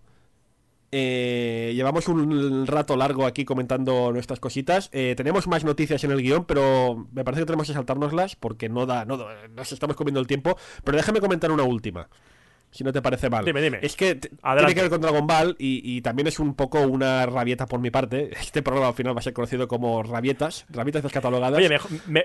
Mejor soltar todo de en el primer episodio que luego haya dosis de rabieta en cada episodio. Sí, ¿no? Mejor todo de golpe. Pues tienes razón. Bueno, el caso es que eh, se ha anunciado ya que el tres de marzo, o sea, queda mes, un mes básicamente, en el Auditori de Barcelona se va a celebrar el Dragon Ball Symphonic. Que el Dragon Ball oh. Symphonic, eh, los que lo hayáis visto por internet, porque lo hicieron en Francia el año pasado, es un concierto con una gran orquesta que básicamente con una, con una pantalla emitiendo trozos de Dragon Ball clásica, pues tocan la música de Dragon Ball. Pero imagínate, o sea, escuchar, por ejemplo, yo qué sé, el, el, el tema de la transformación de Gohan en Super Saiyan dos con una orquesta. Eso es increíble. Tenéis en YouTube gente que lo ha filmado y es una cosa alucinante. De aquello que a la gente que nos gusta la música sinfónica, pues nos maravilla. Pero tiene un problema. Tiene un problema gravísimo. Y es que yo, amigo Roberto, hace ya un par de años me prometí a mí mismo que no volvería al Auditori de Barcelona. ¿Por qué? Porque es una, ¿Por porque es una basura. No, no, ah. la corrupción es en el, el Palau de la Música. Ah, vale, perdón. El Auditori es un gran recinto que hay ahí abajo en el Fórum de Barcelona, que se hizo pues para, pues, para sus cositas. Y es un recinto que tiene una acústica nefasta. La tiene, o sea, yo fui a ver el concierto de Zelda, el Symphony of the Goddess, si no recuerdo mal. Y, sinceramente, entre ver el concierto allí...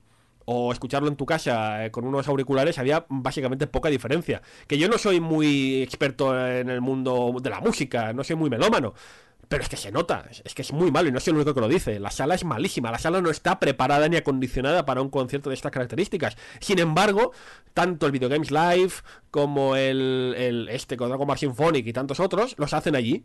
No sé por qué, no sé si porque no hay otra sala, no sé si porque no se puede hacer en otro lado, pero es una sala que no vale la pena para escuchar música.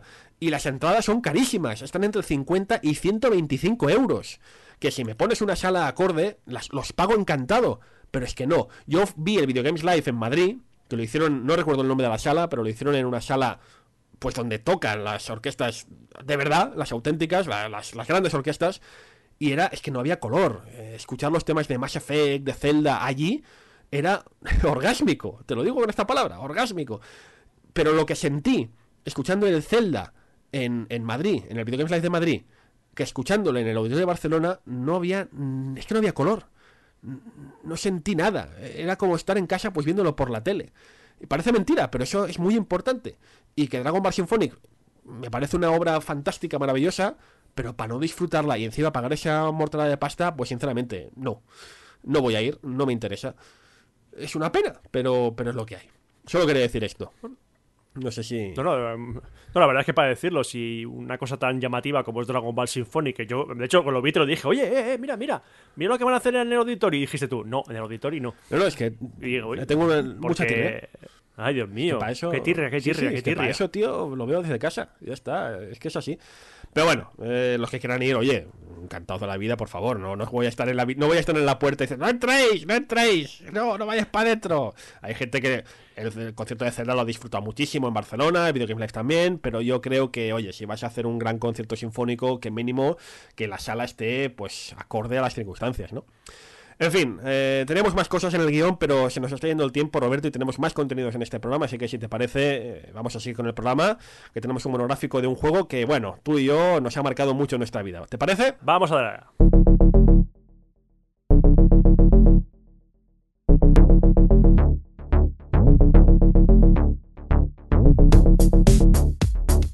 El monográfico de este primer programa, como no puede ser de otra manera, a un juego que este, bueno, que este año cumple treinta años, que es una cifra un poco confusa porque el juego que realmente se hizo famoso no cumple treinta años, pero la saga sí. Supongo que ya lo sabréis por esta pequeña introducción, que estoy hablando, como no, de Street Fighter, que efectivamente todos conocemos a Street Fighter dos, que fue estrenado en el año noventa y uno, pero la saga empieza el año ochenta y siete, o sea, este año cumplirá treinta y uno efectivamente, pero bueno, seguimos el rollo. Street Fighter, una saga que, bueno, lo cambió todo en el mundo de la lucha y que, a pesar de que mucha gente no conoce la primera parte, vamos a hablar mucho de la segunda parte, Roberto, pero también hay que hablar de la primera, evidentemente, ¿no? Sí, lo, eso lo ocurrió a todo el mundo. Cuando salió Street Fighter dos, que es cuando todo el mundo conoció Street Fighter, y yo tardé como que varios años en encontrar una recreativa de Street Fighter uno. Que cuando... Ah, pero la encontraste. Sí, sí, en un, en un bar, en un bar de aquí del pueblo, dije, oh, ¿esto qué es? Pone Street Fighter, digo, como que Street Fighter. ¡Hostia, el primero! ¿Qué, cocho, ¿Qué juego más feo, joder? Mucha gente, mucha gente de verdad, y, y creo que incluso yo, llegamos a pensar que, que, que yo que sé, que lo de Street Fighter dos sería, yo que sé, un juego de palabras, a, a algún, no sé, a alguna coña interna, privada, alguna cosa que nos hemos perdido. Un poco como pasó con Final Fantasy siete, ¿no? Que claro, apareció Final Fantasy siete en su momento en España y todos decíamos, Final Fantasy siete, ¿por qué siete? Empezaron ahí a surgir todo tipo de teorías locas, pero no, no, había, había los Final Fantasy anteriores, como también había, como dices efectivamente, un Street Fighter uno. Que es un juego que hay que hablar de él. Vamos a hablar evidentemente muchísimo de Street Fighter dos, porque es el juego que realmente llevó a la saga a unos niveles, no solo a la saga, sino al mismo juego de lucha, a unos niveles de fama, vamos, nunca antes vistos.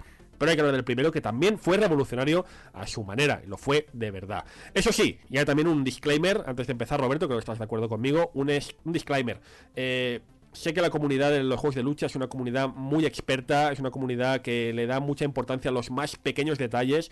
Nosotros somos aficionados al género de la lucha, no vamos a entrar en detalles de si el juego está más equilibrado o menos equilibrado, no vamos a entrar en detalles de cómo se jugaba, cómo se dejaba de jugar. Somos aficionados al juego de la lucha, somos aficionados sin más, y es eso, tenemos que verlo como lo que es. Vamos a hablar un poco de la saga como aficionados, no vamos a entrar en el, en el expertise, en esa locura del frame, el frame perfecto, la conversión perfecta, porque no es nuestro mundo. Hay gente que lo hace muchísimo mejor que nosotros. Yo, por ejemplo, recomiendo el especial de Arcadia Gamers en su día que hizo de, de Street Fighter, buenísimo, que ahí sí que encontraréis información mucho más adecuada a, a este mundo tan grande y tan fantástico. Pero vamos a hablar como aficionados, Roberto, como la gente, como esos chavales que se iban al recreativo, ponían esos esos, esos cinco duros y hacían esa partida sin entrar en más detalles de si el juego era más perfecto o menos perfecto. Si te parece, creo que estamos de acuerdo en eso, ¿no? Sí, por supuesto, porque lo que dices tú, ya los juegos de lucha han entrado a un nivel que son disfrutados principalmente por un, iba a decir nicho, pero son mucha gente, pero que buscan exactamente lo que es el, el reto, buscan la competición. Ya el hecho de jugar a juegos de lucha por disfrutarlos, jugar el modo historia y ya está, es algo que ya no se lleva no se lleva casi nada, y prueba de ello es la evolución que ha tenido Street Fighter a lo largo del tiempo. Pero aquí vamos a, pero aquí vamos a hablar solo, solo de las dos primeras entregas, es decir, el, el, el germen que provocó que Street Fighter sea hoy lo que es hoy en día, un fenómeno mundial. Y vamos a empezar, evidentemente, por la primera parte, claro está, en ese año mil novecientos ochenta y siete, cuando aparece Street Fighter, sin más, Street Fighter uno, llamado por algunos, pero es Street Fighter, un juego diseñado por Takashi Nishiyama y Hiroshi Matsumoto, dos personajes que venían de empresas como Irem, la misma empresa donde se habían hecho juegos como, pues, como R-Type. Y de hecho Takashi Nishiyama, si no recuerdo mal, es el, el, el creador, el diseñador de, ¿cómo se llamaba? ¿El Karate Fighter? Ah, no me acuerdo ahora, el... Ah, ahora me has pillado. Eh, lo voy a buscar luego. Pero vamos, un, eran dos, eh, desarroll, dos desarrolladores de mucha fama que se encuentran, pues en este... Llegan a Capcom, han sido contratados por Capcom, que eso se hacía mucho en la época, esto como le llaman la caza de talentos.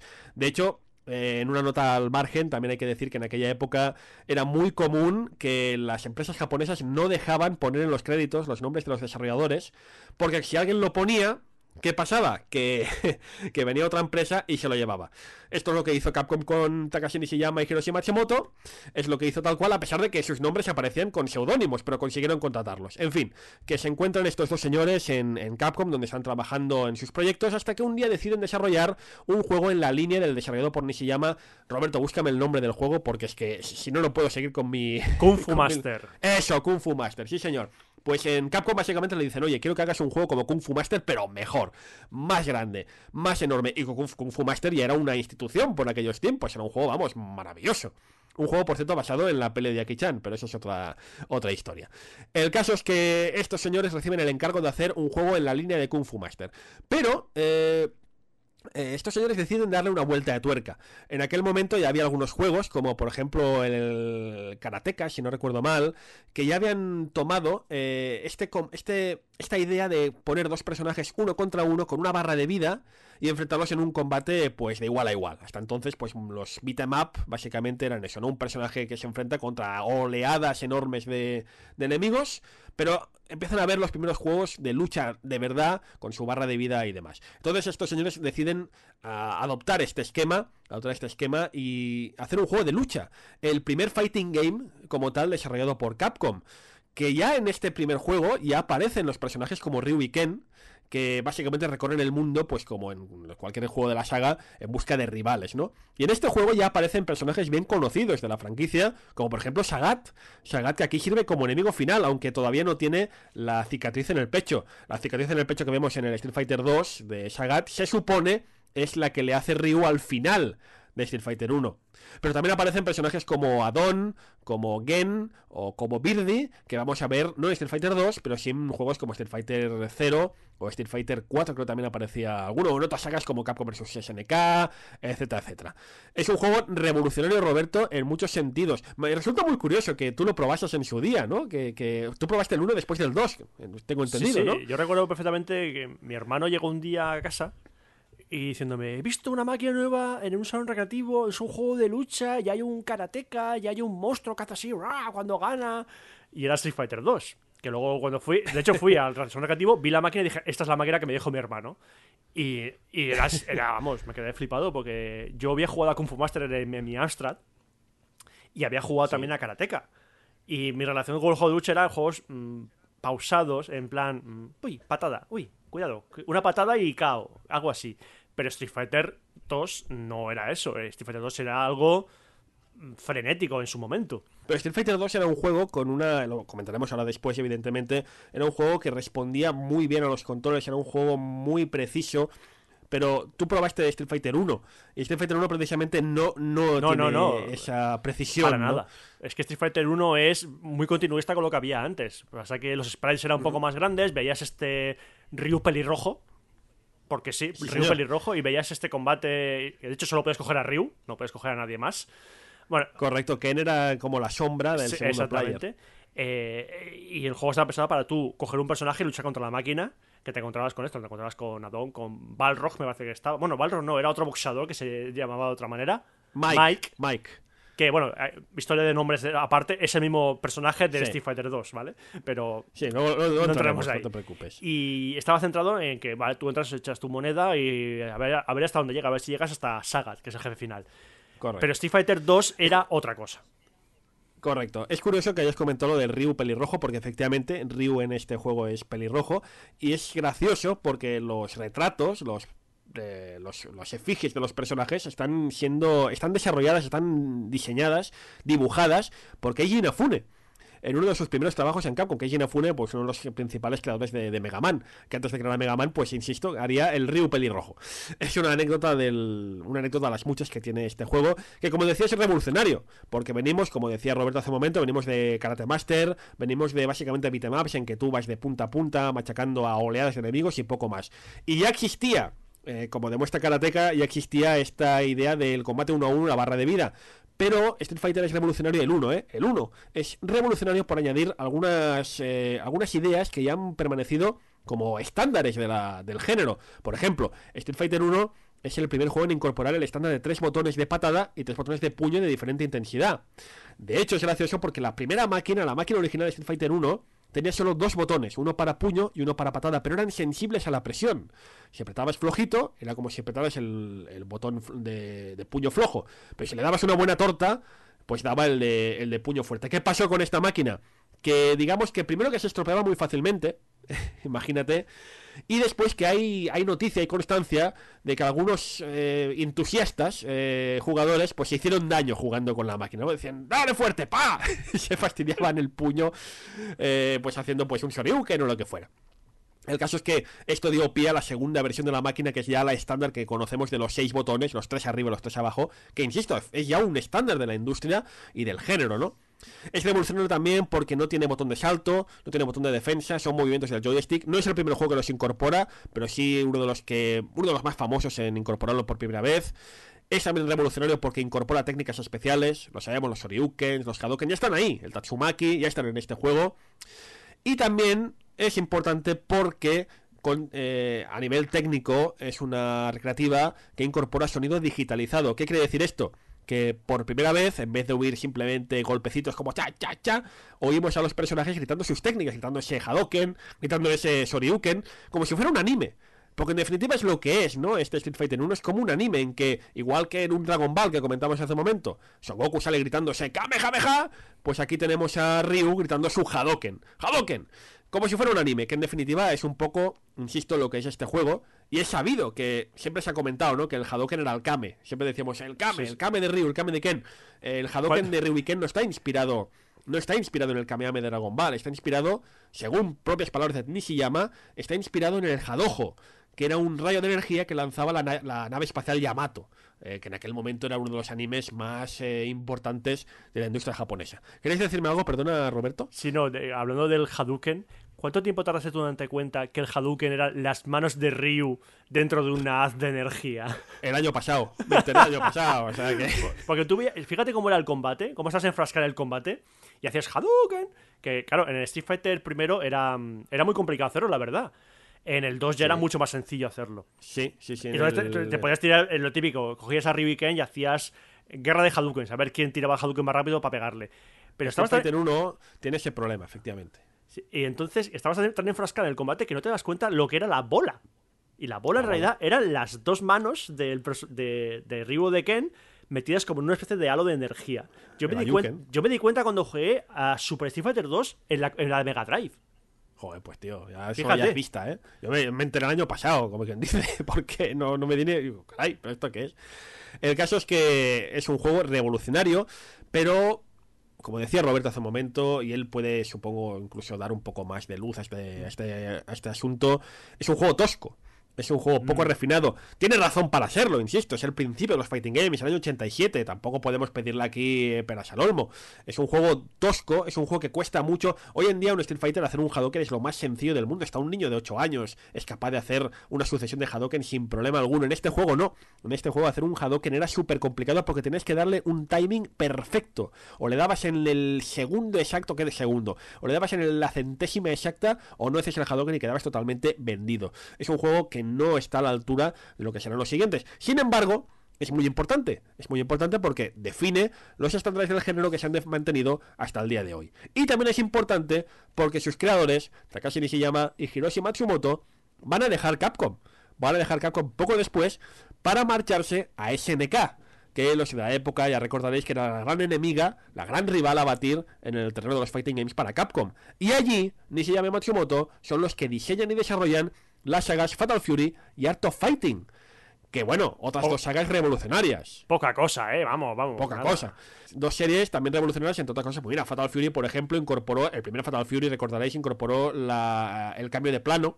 Podías cambiar de plano en, en, en plena que, lucha. Que eso, si no tengo mal, si no tengo, si recuerdo bien, era algo que Nishiyama tenía en mente para meterlo en la segunda parte de Street Fighter. Correcto. Si, si hiciese la correcto. segunda parte, quería hacerlo de dos, dos niveles. Y era una cosa correcto. que, claro, como él luego no se, no se encargó de Street Fighter dos, lo dije, pues lo meto en Fatal Fury. Correcto, Nishiyama dice, y Matsumoto dicen tener ideas para un Street Fighter dos, pero como abandonan la compañía, aplican estas ideas pues a, a estas nuevas sagas. En Fatal Fury incorporan este cambio de plano que le daba una, una, un ritmo al combate sin igual. Y en Art of Fighting incluyen los zooms dramáticos, ¿no? Estos zooms que venían y iban según el momento, se acercaba a la cámara o se alejaba en función de, de lo que estaba pasando en el combate. Dos ideas magistrales que aportaron mucho a estas sagas, que fueron durante mucho tiempo los grandes rivales del juego que vendría después, efectivamente, que es Street Fighter dos. Pero no vayamos todavía a Street Fighter dos, amigo Roberto.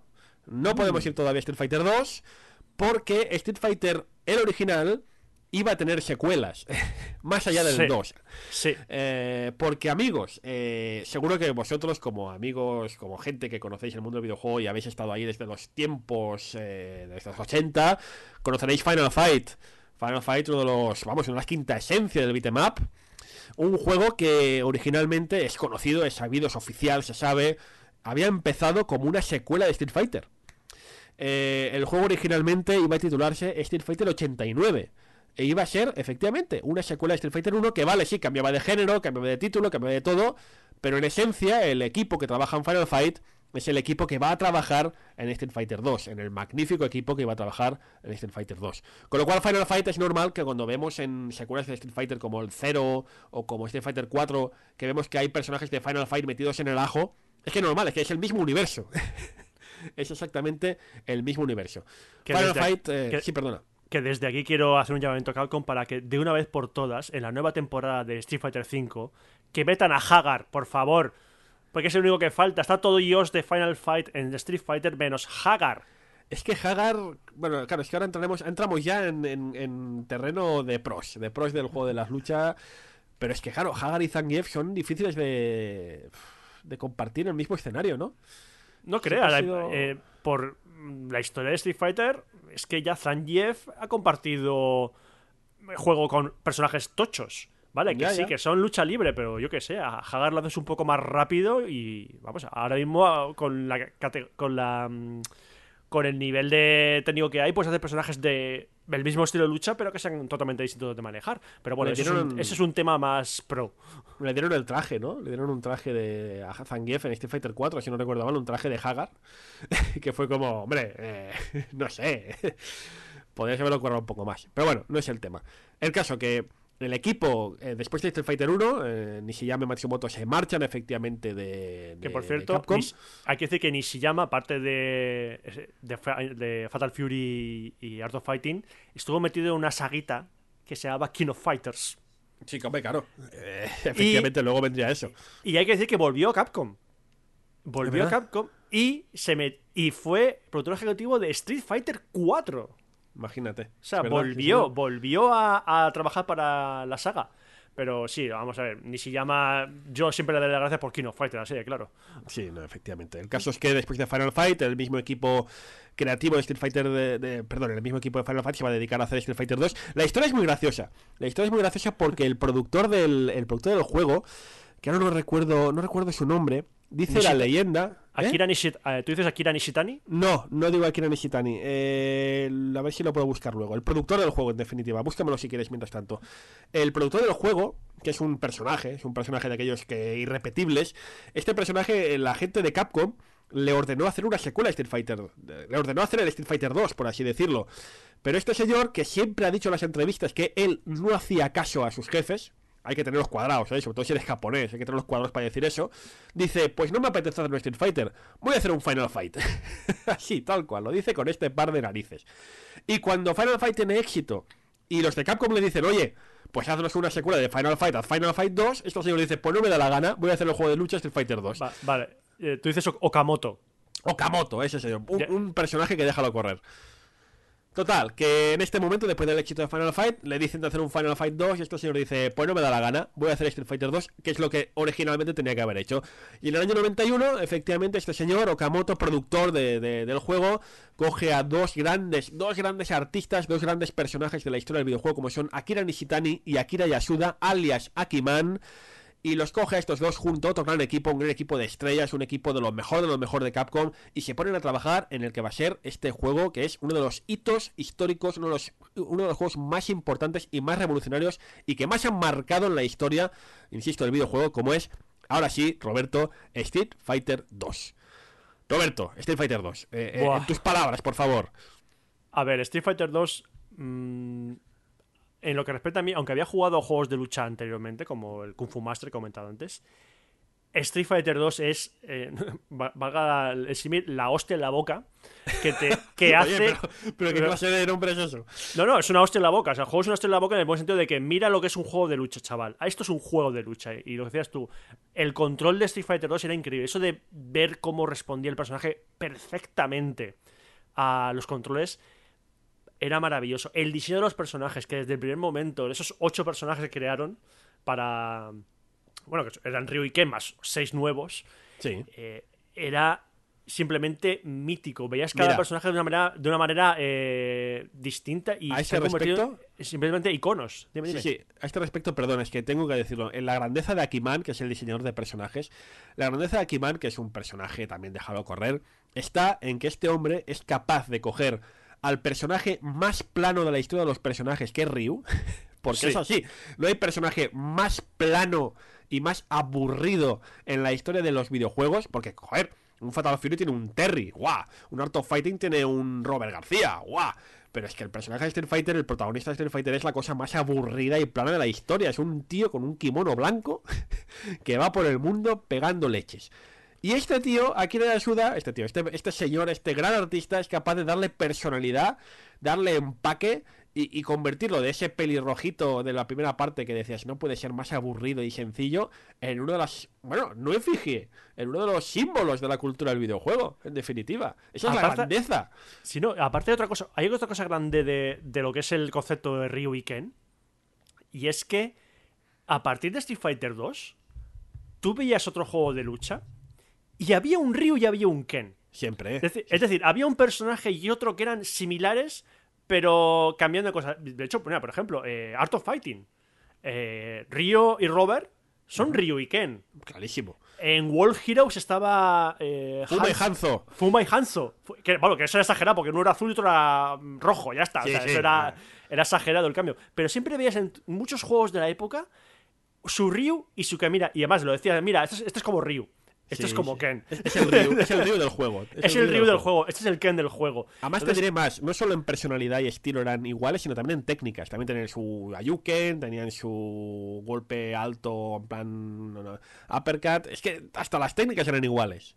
No, hay que decir que Ryu y Ken, hasta bien entrada la saga, no empezaron a distinguirse completamente. Yo creo que hasta Street Fighter Alpha no veías cosas muy distintas en Ryu y Ken. Ya está. Bueno, y, en y el... ha sido ahora en el cuatro sí. Y en el cinco, donde ya Ryu y Ken son completamente distintos. En el Turbo Hyper Fighting, creo que es. Luego entraremos en las revisiones, creo que ya le añadieron eso de que Ryu tenía su bola de fuego. Eh, es, eso tenía... fue en el, sí, en el Super Street Fighter dos. Sí, ahí está, pues ya empezaron a intentar darle mmm, personajes diferentes. Pero es verdad lo que dices, ¿no? Que no es hasta el cuatro y cinco cuando ya, pues, gracias a las técnicas de poligonales, pues pueden darle más... Eh, más... Bueno, en el tres también déjalo correr, ¿eh? El tres también tienen su propia... sus propias movidas. Pero vamos, que estaba claro que Ryu y Ken en este Street Fighter dos era el, el, el ahorrar sprites. Es que eran el mismo personaje con la cabeza cambiada. Nada más. Nada más ni nada menos. Era exactamente el mismo personaje, pero claro, insisto, lo que decíamos, venía de Street Fighter uno, en que eran los dos protagonistas, había que, entre comillas, arrastrarlos, ¿no? Porque eran un poco los, los, los héroes del, del original. Pero bueno, eh, lo dicho, eh, estos, este equipo se pone a trabajar en un, en un juego que va a pasar a la historia. Por más cosas también, ¿eh? También, por ejemplo, entre este equipo de estrellas se encuentra una persona que es raramente celebrada, pero también hay que wow. celebrarla, que es Yoko Shimomura. Yoko Shimomura es una de las grandes estrellas del desarrollo de, bueno, de la composición de música de videojuegos. La conocemos hoy en día sobre todo por ser la compositora de Kingdom Hearts. Ha, ha pasado a la historia como la compositora de esta magnífica saga. Pero poca gente recuerda que uno de sus primeros trabajos profesionales fue la banda sonora de Street Fighter dos, que una vez un amigo mío eh, me, vino, me, me dijo me dijo que consideraba que la banda sonora de Street Fighter dos es la mejor banda sonora de la historia del videojuego. Y creo que tiene razón, porque es verdad, no hay ni un solo tema malo. No, no hay ni un nada. solo tema que sobre. Todos los temas, si ahora os digo, a cualquiera de vosotros os digo, tema de Guile, es que te viene a la cabeza inmediatamente. Te digo, el tema de Balrog, te viene enseguida la musiquita ahí de Las Vegas. Te digo, el tema de Dalsim, te viene a la cabeza. Es un, una banda sonora en que no sobra nada. Es un poco...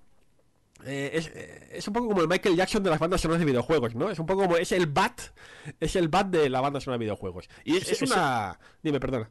Es el John Williams de las bandas sonoras de videojuegos. Sí, sí, sí, sí no, es, es tremendo. Y además saber eso, ¿no? Que era una, una gran compositora, pero que estaba empezando. Y que se marque una banda sonora simplemente es que es magistral. Insisto, no hay ni un solo tema que sobre, no hay ni un solo tema que no sea tatareable. Y evidentemente han sido temas que han sido reversionados y reinterpretados en multitud infinita de ocasiones. Y lo merecen, porque es que es tocar el tema de Ryu, el tema de Ken, e inmediatamente la gente se viene arriba. Haya jugado al dos, al tres, al cuatro, al cinco, porque son temas ya que son, forman parte de la historia del videojuego, en definitiva. Vamos, que entre Akiman, entre Yoko Shimomura y otros tantos artistas que están por ahí pululando, se hace un juego... Eh, es que sobran las palabras. Eh, es un juego que marca también eh, una revolución. Perdón. Marca una revolución en el género, porque a pesar de arrastrar esa revolución de Street Fighter uno, conserva la, los seis botones, eh, conserva el sonido digitalizado, conserva la idea de la defensa y el salto como propios movimientos del joystick. Es un juego que incorpora nuevas ideas, nuevos conceptos que también van a permear, van a, van a, a quedarse, van a, van a llegar para quedarse en, la, en el género. Por ejemplo, mira... Eh, los golpes especiales como agarres o lanzamientos en, se incorporan aquí, ¿no? Ese momento de que tienes ese, ese, ese rival que no sabe hacer otra cosa que cubrirse, pues tú te acercas y lo, lo agarras. Esto es revolucionario en su momento. Ahora lo vemos como lo más normal del mundo, ¿no? Pero en su momento es revolucionario. Otra cosa también, el sistema de combos. Eh, mm. El sistema de combos que hoy en día, bueno, vemos esos combos maravillosos de cuarenta hits o cincuenta hits, nace con Street Fighter dos. Y nace, es curioso, lo más curioso del caso es que nace fruto de un bug. Bug entre comillas, porque como decíamos hace un momento, Street Fighter uno era un juego que era muy, muy estricto. O sea, tenías que marcar, pues eso, en tu Hadoken, hacia abajo o derecha. Y si no apretabas el botón en milésimas de segundo concretas, en el frame, como dirían los expertos, en, si no apretabas en el frame exacto, contaba como, como que no era, y te quedabas vendido. Para hacer más accesible Street Fighter dos, amplían esta, este margen de, de dar el golpe, para que hasta... Insisto, el más, el más profano sea capaz de hacer un Hadoken sin perder la paciencia. Este, esta liberación, esta, este hacerlo más, más amplio, más sencillo, más, más accesible, crea como bug, como más, es que no es un bug, es como, pues, como consecuencia, crea de que haya gente que sea capaz de encadenar golpes en uno con lo otro. Estás en el Kame y justo después del Kame pues puedes encadenar con otro golpe y encadenarlos en sucesión. Esto es el sistema de combos que nace, pues eso, como bug, como consecuencia de hacer el juego más accesible. Dice la leyenda que Nishitani, que era el director del juego, se da cuenta de esto. Está testeando el juego y se da cuenta de que, oye, que como lo hemos hecho tan accesible, pues puedes encadenar golpes y claro, es espectacular, pero también es, entre comillas, un poco injusto para el otro, ¿no? Porque se queda ahí vendido, no puede hacer nada. Pero dice, este señor dice, bueno, pero es tan complicado de hacer, es tan difícil, que es que nadie lo va a descubrir. O sea, es que nadie, nadie va a ser capaz de sacarlo, ni nadie va a ser capaz de reproducirlo.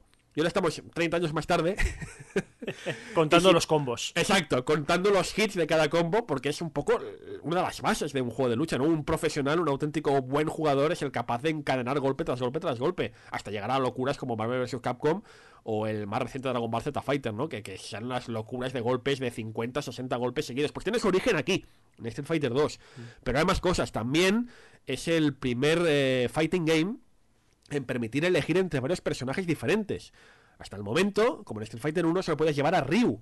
En Karateka también solo puedes llevar al protagonista. Los rivales, los malos, por así decirlo, no podían ser controlados por el, por el jugador.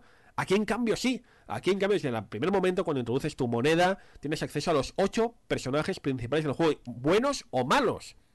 Y esto, insisto, hoy también lo vemos como algo de lo más normal, que tú tengas un elenco, ya vamos, si un elenco de personajes no tiene como mínimo treinta personajes, lo ves como poco, dices, ¡guau, qué pocos personajes! Pero en aquel momento, hasta entonces, el fighting game tradicional solo puedes llevar al protagonista o en su defecto su sombra, que era en este caso Ken.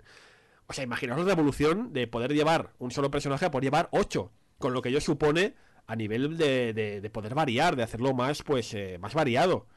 Y por último, pero no menos importante, es también el primer juego, este sí, focalizado en la competición entre jugadores. Me explico. Como decía Roberto hace un momento, Street Fighter uno era un juego básicamente para tú poner tus cinco duros y jugarlo del tirón, jugar hasta la historia, jugar a llegarte a Sagat, acabártelo y ¡pam! Se acabó. Street Fighter dos no. Street Fighter dos está focalizado en que se compita entre jugadores. Hay un modo historia, puedes jugar con un solo jugador, puedes tirar para adelante y acabarte a mister Vision, es verdad, pero ese no es su objetivo. Su objetivo es focalizar la competición entre jugadores. Me explico también de nuevo. En lo que es la competitividad, en lo que es la comunidad de los jugadores de juegos de lucha, que se dedican básicamente, pues eso, a, a repartirse leches mutuamente.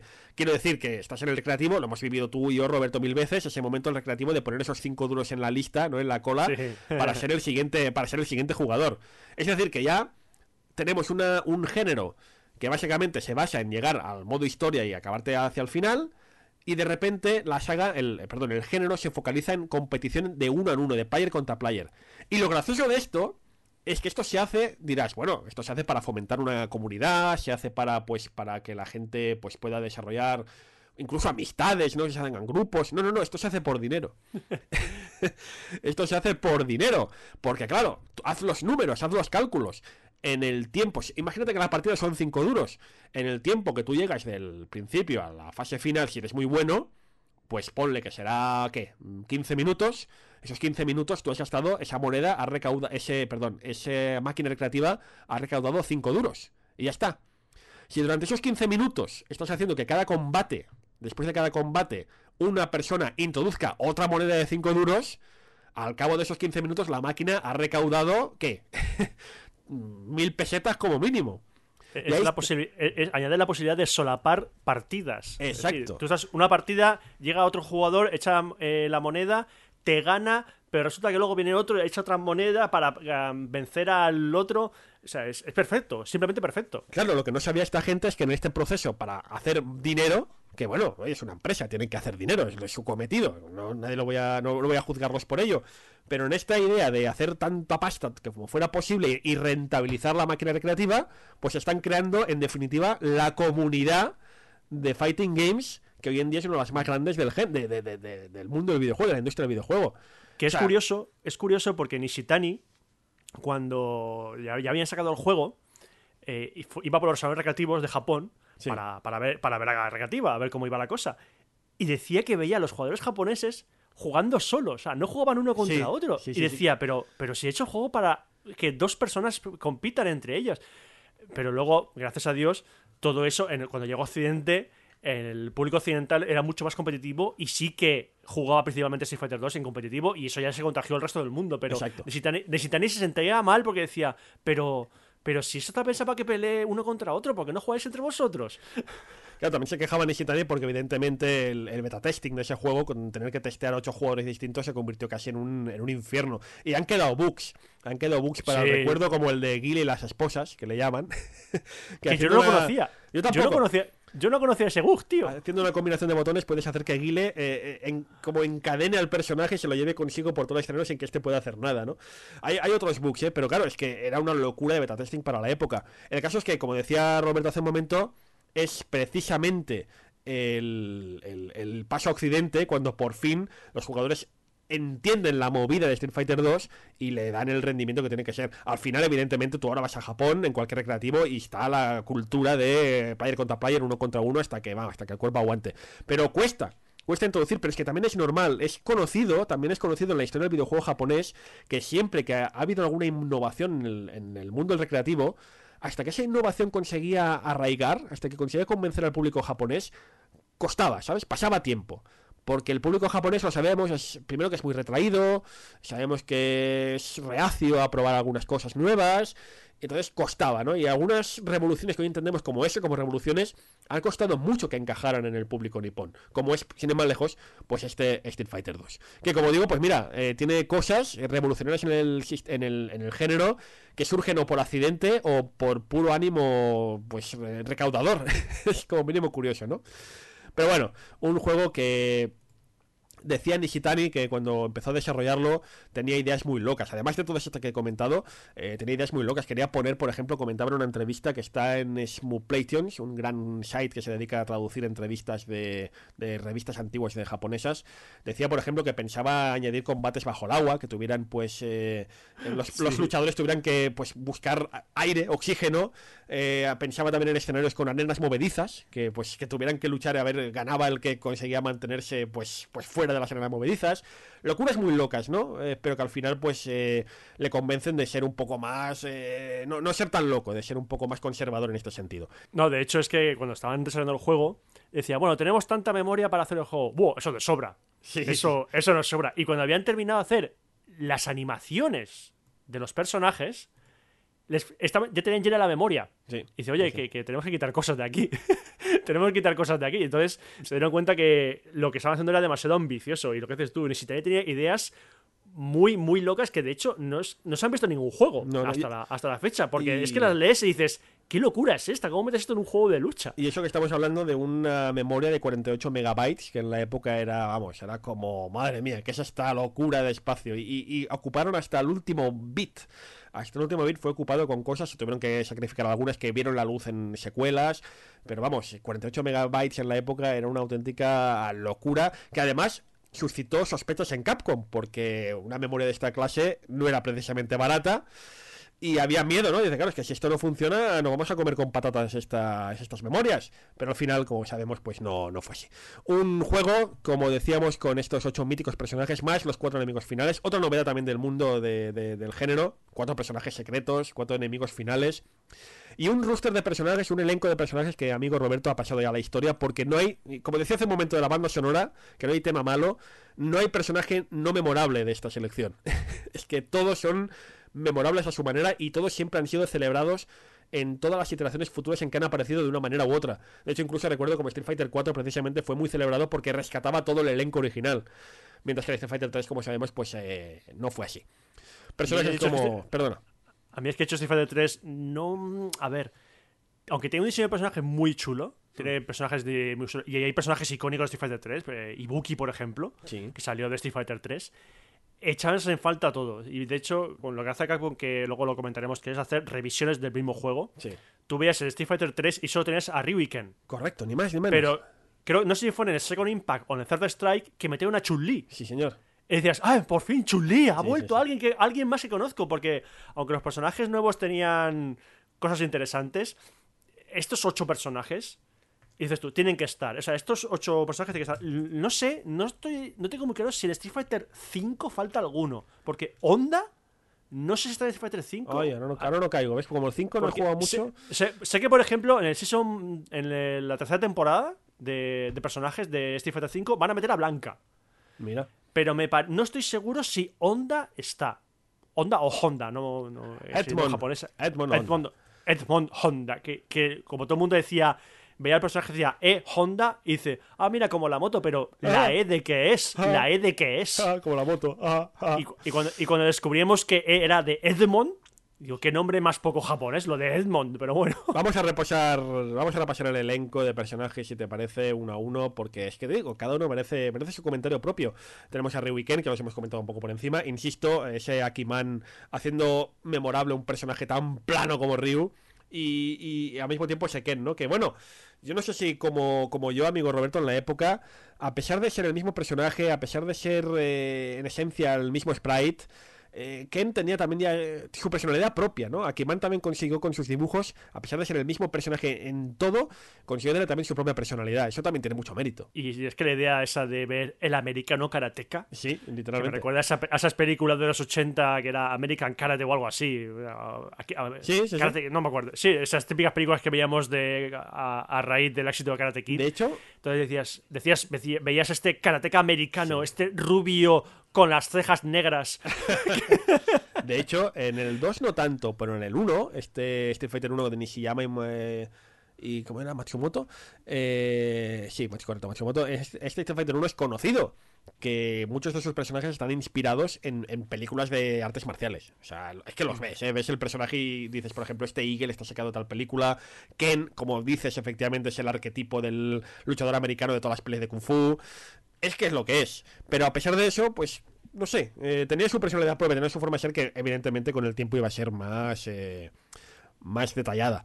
Más personajes tenemos a este Edmond Honda, como decíamos, este luchador de sumo con rostro kabuki, que tiene sus propios baños públicos, que era como, bueno, vale, perfecto. Baños públicos animados, que veías el fondo eh, estático y de repente cuando ganaba alguien, sí, se animaba el fondo y decías, uy, es una pantalla en realidad. El Moronda, el personaje que cogían los chetos porque se dedicaban a darle al botón de ¡ja, ja, ja, ja! Hacer las manos locas.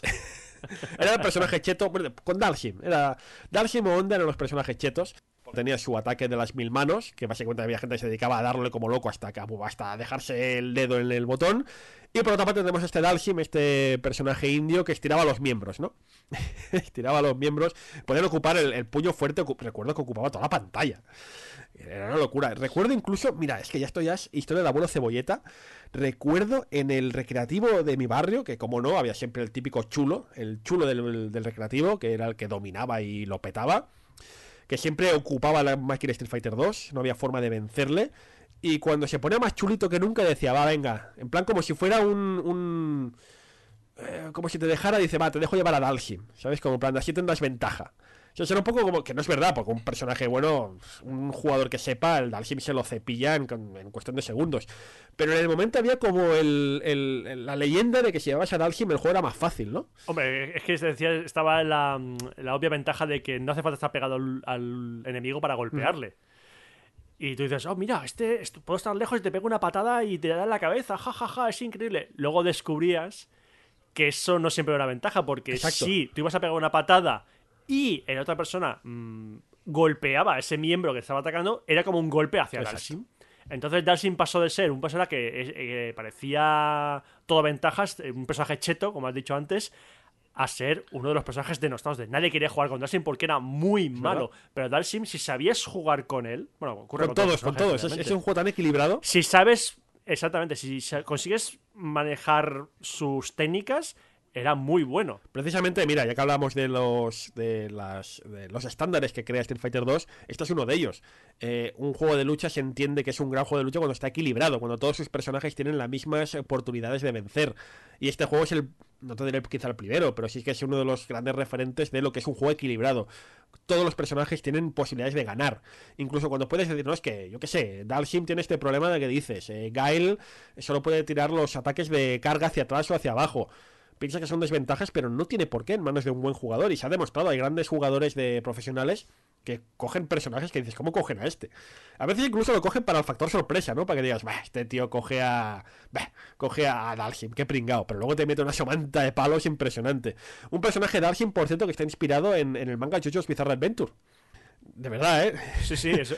Yo, yo cuando, leí, cuando leí eso me quedé loco. Digo, sí, yo, sí, un momento, como que está inspirado en JoJo's. Y sí, te ponen la imagen del personaje que se inspira y dices, ah, ha inspirado a, a, a, a medio mundo del ¿Sí? videojuego, porque todos el mundo se inspira en sí, yoyos. Sí, sí, sí, como también lo está Gail. Gail también, por su peinado, también está basado en un personaje de Jojo's Bizarre Adventure. Este Gail, este, el, bueno, el arquetipo de marine americano, si es que no tiene más, o sea, no hay nada más que decir, a pesar de que con el tiempo, pues él y su tema han, se han convertido en una de las grandes memes de internet, ¿no? Ese tema de Guile que suena bien en todas partes, incluso ahora si lo pusiéramos quedaría bien.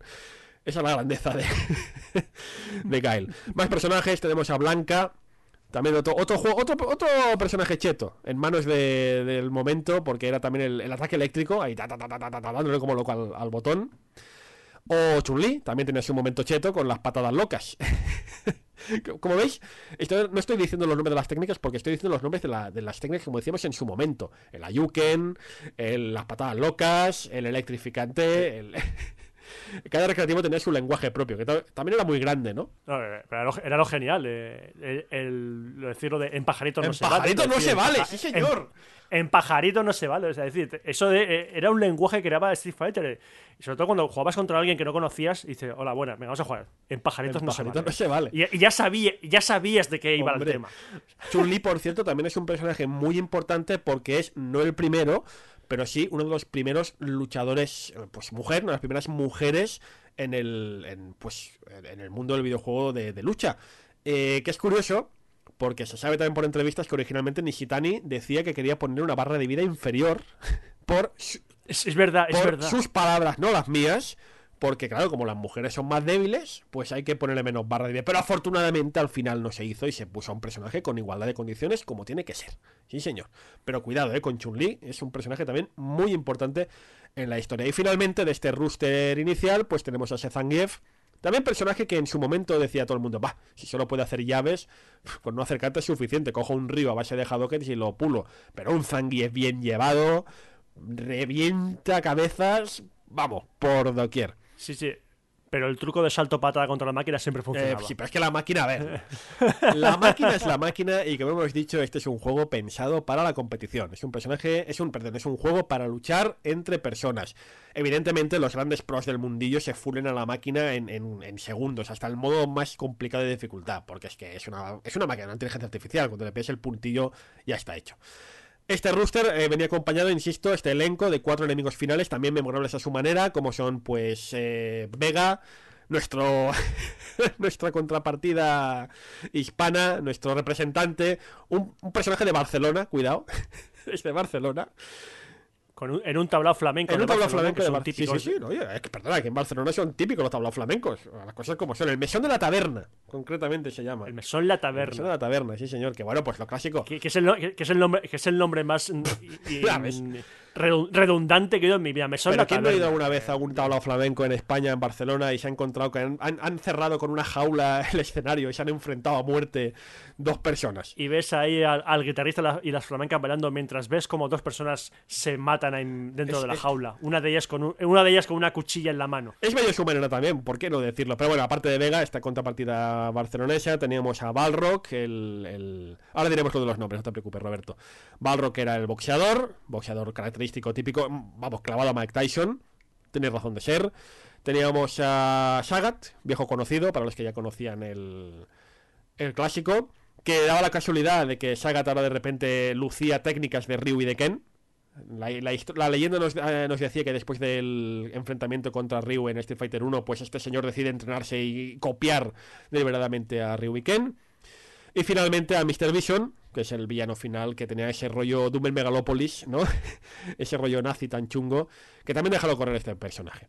Los nombres, como sabemos, lo hemos dicho, vamos, es una de las grandes historias de este, de este género.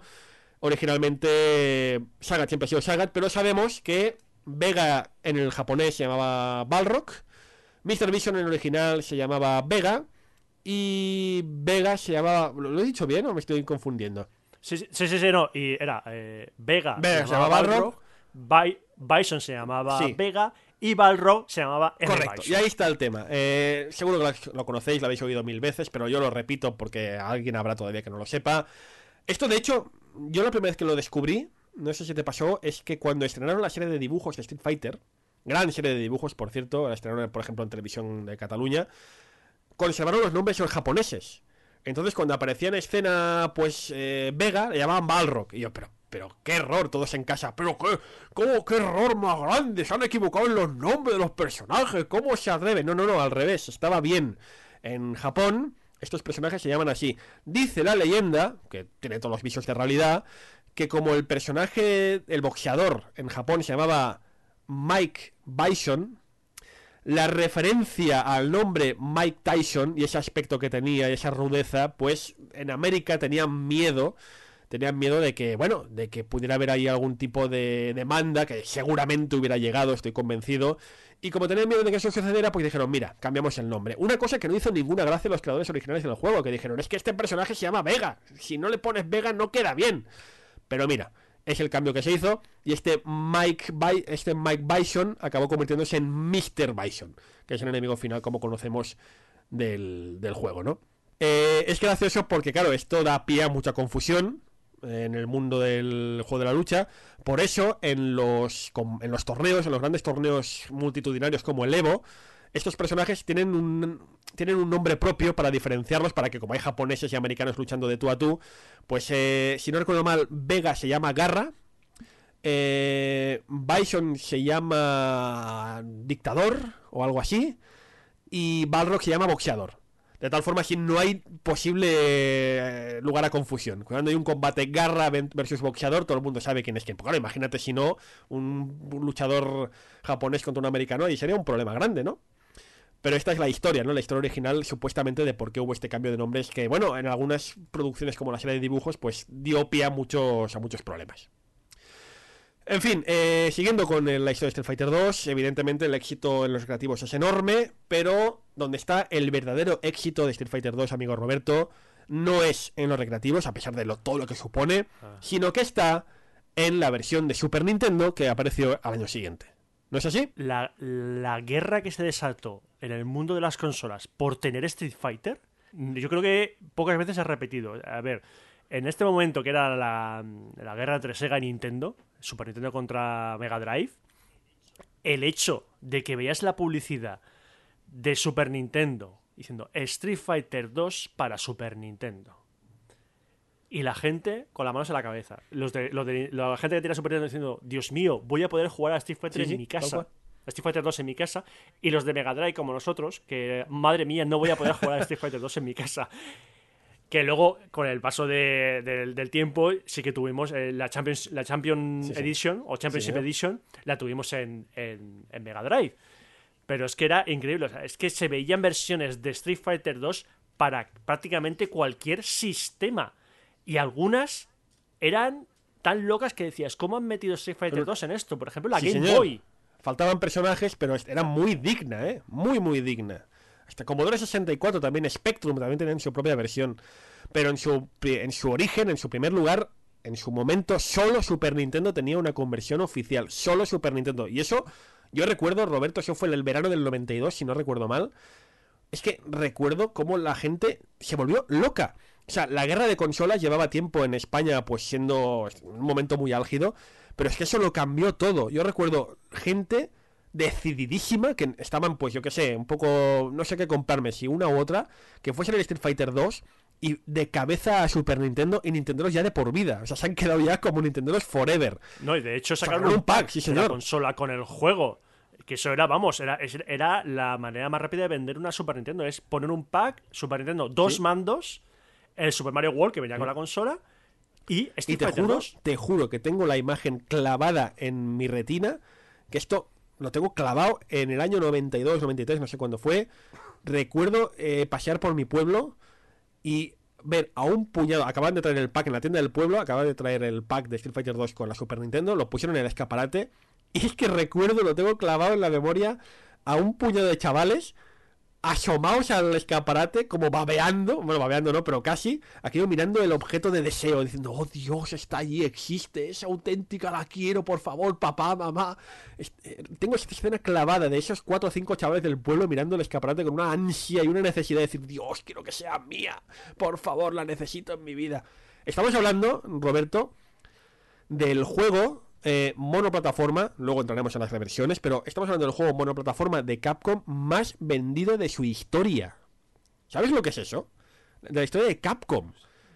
O sea, seis millones y pico de unidades vende esta versión. No sumando las, las siguientes, no, no. Solo esta versión de Super Nintendo, la clásica, la original de World Warrior, vende seis millones y pico de unidades.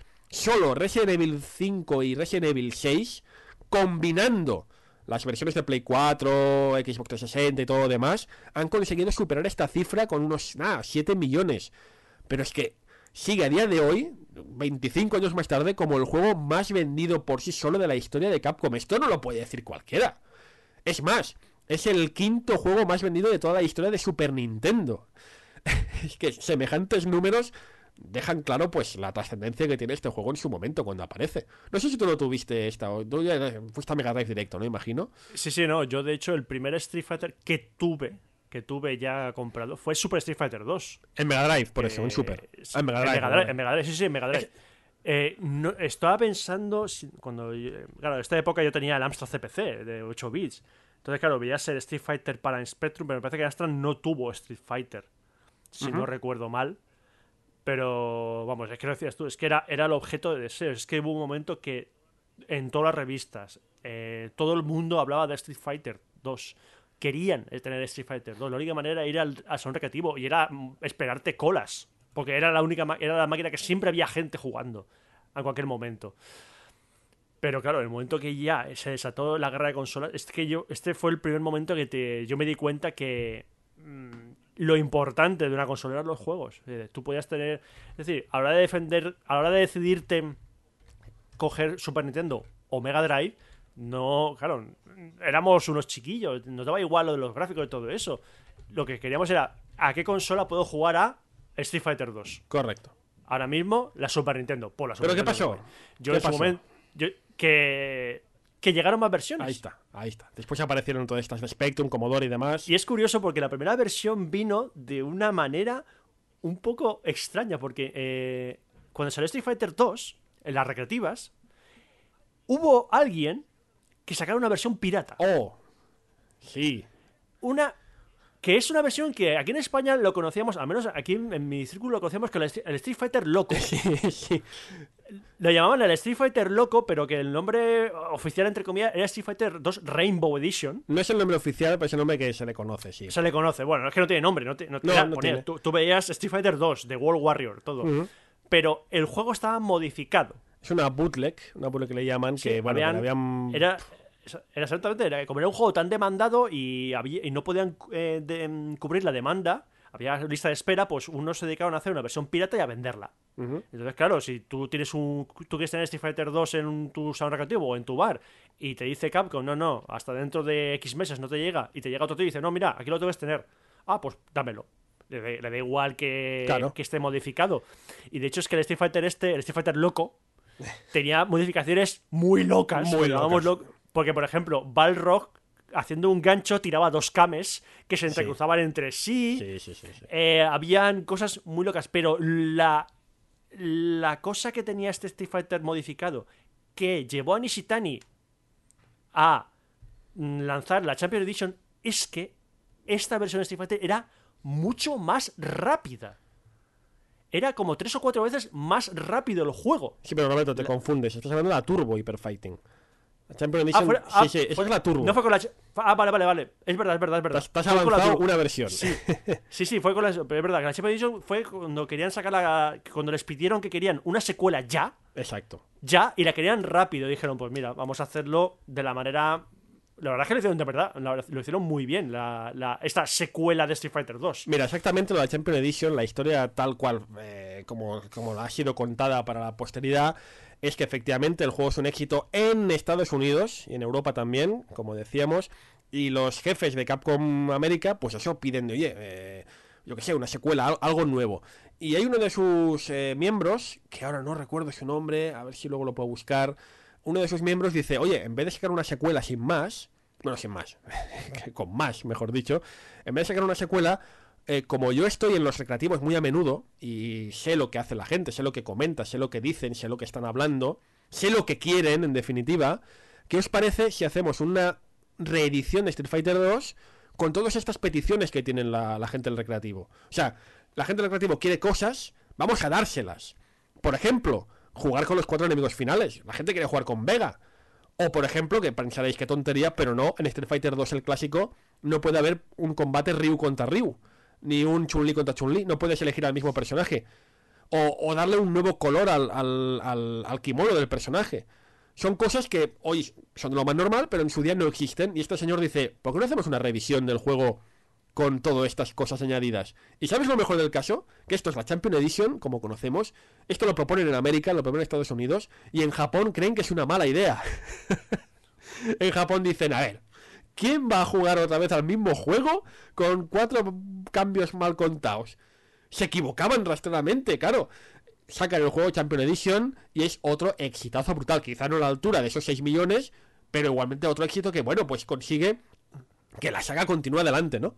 Aquí lo que pasó cuando salió Street Fighter Champion Edition es que veías como la recreativa de Street Fighter dos original desaparecía y era sustituida por esta. Sí, señor, exactamente. Decía, ya, de, a partir de este momento, encontrar un Street Fighter dos puro era casi imposible.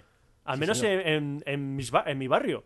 Y en, la, y en la zona, tú ves una máquina de Street Fighter dos y era la Champion Edition, donde podías coger claro. a los cuatro jefes. Y la Champion Edition va a ser la que vaya a ser adaptada a Mega Drive y no a Super Nintendo, dando pie, pues, a una... No sé si llamarle polémica, no sé si llamarle, pues... Eh... Un, un nuevo punto de inflexión en la guerra de consolas, porque de repente esos jugadores de Mega Drive, que como decía hace un momento Roberto, estábamos, ¡oh, no podemos jugar a Street Fighter! Pudimos jugar a Street Fighter con una versión muy digna y que además obligó a Sega a lanzar un nuevo mando con los seis botones de rigor, lo cual también fue, pues evidentemente, muy bien recibido. Y yo personalmente, como seguero que era en la época, el que disfruté fue este, fue el Champion Edition. Porque es el que cuando dije, oh, ahora sí, ya, ya está. Lo de, es que nosotros tenemos Street Fighter, se acabó. Ahora nosotros también podemos decir que no solo tenemos Street Fighter, sino que tenemos la edición buena. Yo puedo llevar a Vega y tú no, pringao. En la época éramos así de tontos, ¿qué queréis que os diga? Y entonces ahora sí, Roberto, es cuando aparece esta Rainbow Edition. Y en Japón, también eh, apoyados por el equipo americano, dicen, oye, vamos a hacer una, una versión loca, pero loca oficial, que es el Turbo Hyper Fighting. Ahora sí, Roberto. Sí, esta es la mayor cambio, era eso, que era habían metido nueva, bueno, habían cambiado la velocidad del juego, hacerlo mucho más dinámico, y habían metido algunas nuevas técnicas especiales para algunos personajes. Por ejemplo, sí. Chun-Li. Sí. Chun-Li ahora tiraba su Kame, que ahí fue un poco metido un poco de manera porque veías cómo Chun-Li hacía la, la misma animación del, del puñetazo fuerte. Uh-huh. Pero veías cómo salía un, un haz de energía que, que golpeaba a, hacia adelante, que sería hacia adelante. Sí. Y que, eh, no sé si fue en H P Edition o fue en esta que había nuevos modos de juego. Bueno, también fue a, a nivel de consola, uh-huh, que metieron un torneo y todo eso. Sí. Pero claro, esto fue como especie como de... Este juego fue un poco de parche antes de el siguiente lanz, gran revisión de la saga. Sí, señor. Que es la que yo me compré ya en Mega Drive, la que me regalaron en Mega Drive, y es Super Street Fighter dos The New Challenges, que era algo que yo recuerdo verlo en el kiosco en el que compraba yo las revistas. Eh, traían de vez en cuando una revista de videojuegos extranjera, uh-huh, que estaba en inglés, pero bueno, yo la cogí y la ojeaba porque salían, salían imágenes, y recuerdo ver Super Street Fighter dos la primera vez ahí, en esa revista, y ver estos cuatro personajes nuevos, ah, amigo, que era D J, Kami, eh, Fei Long y T-Hawk. Uh-huh. Y era decir, un momento, un momento, un momento, un momento, ¿qué está pasando? ¿Nuevos personajes de Street Fighter dos? ¿Se puede hacer eso? Era un D L C, era un D L C de la época, un poco, ¿no? Y digo, un momento, un momento, ¿cómo es esto? Un momento, si los personajes de Street Fighter son estos doce, son los, fíjate que digo los doce, eh, los ocho y los cuatro jefes. Claro. Y digo, estos son estos personajes, no puede haber... Se me hace muy raro ver personajes nuevos en Street Fighter dos. Pero aún así, este juego es un cambio bastante fuerte porque primero es el primer Street Fighter que contabiliza los combos y te daba puntuaciones especiales, por ejemplo, por golpear la primera vez. Uh-huh. Hay que decir que los combos existían ya antes, pero ya te salían sus palabras de combo, tantos golpes, no sé qué, no sé cuántos. Y añadía nuevas animaciones a los personajes clásicos, aparte de cambiar completamente los avatares de los luchadores, con un diseño completamente nuevo, mucho más estilizado, más, más, más realista. Y para mí, dentro de las revisiones de Street Fighter dos, esa es la mejor. Ah, pues puedo estar de acuerdo. Para mí es una revisión completa, técnica, jugable, más equilibrado todavía si cabe. Una, una edición, sí, no, además es que era espectacular en todos los sentidos. pero no estaba, no, no fue única, también le vino una secuela, ¿no? Entre comillas. Sí, está añadido que era el Super Street Fighter dos Turbo, sí. Que lo que llamaba la atención es que había un personaje nuevo. También, otra vez. Era, eh, otro personaje nuevo que era el nuevo malo, que sigue siendo uno de los malos más carismáticos de la saga hasta el día de hoy, que era Akuma, que, que leo que, que fue un poco, que fue una inocentada. ¿Cómo, cómo es esto? No exactamente. Eh, lo que pasa es que el Street Fighter dos original estaba muy mal traducido, como tantos juegos en la época, y había una, una frase de Ryu, creo que era de Ryu, cuando derrotaba a un rival, que en inglés venía a decir algo así como tienes que derrotar a Shenlong para, para, sí. para poder estar a mi altura o algo así, ¿no? Que la traducción no era esa, es una muy mala traducción, pero empezaron a surgir en los recreativos. Bueno, en aquella época las leyendas urbanas y las habladurías en los recreativos estaban a la orden del día. Y se vino a decir que Shenlong era como el maestro de Ryu y Ken. Se llegó a esa conclusión, Shenlong es el maestro de Ryu y Ken. Y todo el mundo lo creía a pies juntillas, ¿no? Y hubo una revista, no sé si fue la, la Games Magazine, no recuerdo mal, que en el April Fool's Day hizo una inocentada que decía que si terminabas el juego con todo perfect, pero todo, imagínate, en el modo más complicado de dificultad, o sea, casi imposible, eh, sin que te toque ni una sola vez, todo per- una partida perfecta, en el momento final aparecía, eh, antes de derrotar a Vega, a míster Bison, perdón, aparecía Shenlong, que era básicamente otro cambio de sprite de Ryu y Ken, en, con el kimono gris, y tenías que enfrentarte a él. Esto era la inocentada que mucha gente se creyó y mucha gente se volvió loca intentando reproducir ah, el truco. Había esto en la captura de pantalla, creo, falsa, sí, sí, sí, sí, de, correcto. de Ryu contra Shenlong. Entonces lo que hicieron básicamente es lo mismo, pues también, si no, no era tan, tan exigente, pero también si cumplías una serie de circunstancias, llegabas al final y en el último momento míster Bison había derrotado, aparecía Akuma, que no era el maestro, pero sí tiene que ver con la relación de Ryu y Ken en el lore de la, de la franquicia, que luego sería mucho más desarrollado, es el hermano del maestro. Eh, que originalmente en Japón se llamaba Gouki, luego le cambiaron el nombre, una locura. Sí, también tengo sí. que decirte que estas... Perdona, Roberto. No, que Gouki luego lo veríamos como personaje en Street Fighter cuatro. Sí, señor, sí, señor. Pero el, la locura de todo esto es que ya llega un momento, en, en este preciso momento histórico, que ya eh, todos estos cambios de nombre y añadir coletillas y demás ya ha pasado a formar parte un poco un chiste, ¿no? Porque ya la gente está ahí como, bueno, a ver, llevamos cinco versiones sin contar las de consola, que en consola también se inventaban palabras, se llamaban Turbo, Hiper, Fighting, Mega, no sé qué. Llegó un momento que había cachondeíto con el tema y la verdad es que... Claro, ahora voy a pecar un poco de, de, de, de no hablar de, lo, de no saber de lo que hablo, porque insisto, soy un aficionado, no un profesional, no una persona que sepa de este mundillo. Pero realmente, después de cinco versiones, ¿se le podía seguir sacando jugo a, una, a un juego así? Al menos en la época, ¿eh? Al menos en el momento histórico, porque luego ya vimos que sí. Pero ¿realmente se podía seguir explotando esta gallina de los huevos de oro? ¿Realmente se podía seguir ahí machacando la idea de venga, venga, otro Street Fighter, otro Street Fighter dos? Eh, ahora vamos a llamarle Super Mega Street Fighter dos in the Middle of the Night Adventure in White Far for Flashless. Había mucho cachondeito con el tema. ¿Realmente se podía seguir? Aquí se paró. Se paró la máquina, se dijo ya basta, y es más o menos el momento histórico ya en que se empieza a desarrollar nuevas consolas... Surge un Street Fighter tres, surge un Street Fighter cero, Street Fighter Alpha en Occidente. Se empiezan a buscar nuevas ideas más allá del mismo eh, juego encorsetado que era hasta el momento, ¿no? Este Street Fighter cero, que es el que surge después, que es esta precuela, ¿no? Es entre la historia de la trilogía, entre el uno y el dos. Luego Street Fighter tres es la secuela, que ya, pues, luego vendrán el cuatro, el Street Fighter X, eh, todas las locuras que han ido saliendo. Pero en este momento no, Roberto, aunque ya es que ya no se puede sacar más. ¿Qué más vas a hacer con Street Fighter dos? No sé. Yo en esa, en esa época lo pensaba, digo, es que ya, que ya vale, ¿no? Ya, ya está bien. No hace falta seguir explotando la franquicia de esta manera. No, ahí la franquicia ya tuvo que evolucionar y ya fue a eso, a partir de Street Fighter tres, Street Fighter Alpha, que era la, la precuela. Que por cierto, uh-huh. a mí Street, Street Fighter Alpha tres me parece, es oh. uno de mis, de mis favoritos. Es un es, juegazo. Es, es un juegazo maravilloso. Luego ya vimos, pues eso, que. Es, eh, es, Eh, que Steve, lo que era Street Fighter dos sigue estando ahí, seguía mucha gente jugando, sí. Y llegó cierto momento cuando ya estábamos en temas de aniversarios y todo eso, que Capcom dijo, pues vamos a volver un poco a, a, a no los orígenes, bueno, vamos al origen del, del boom que fue Street Fighter dos, y vamos a sacar Una versión, unas versiones más de Street Fighter dos, porque claro. podemos, podemos hacerlo aún mejor, han coincidido, ¿verdad que sí? Han coincidido básicamente con los aniversarios, ¿no?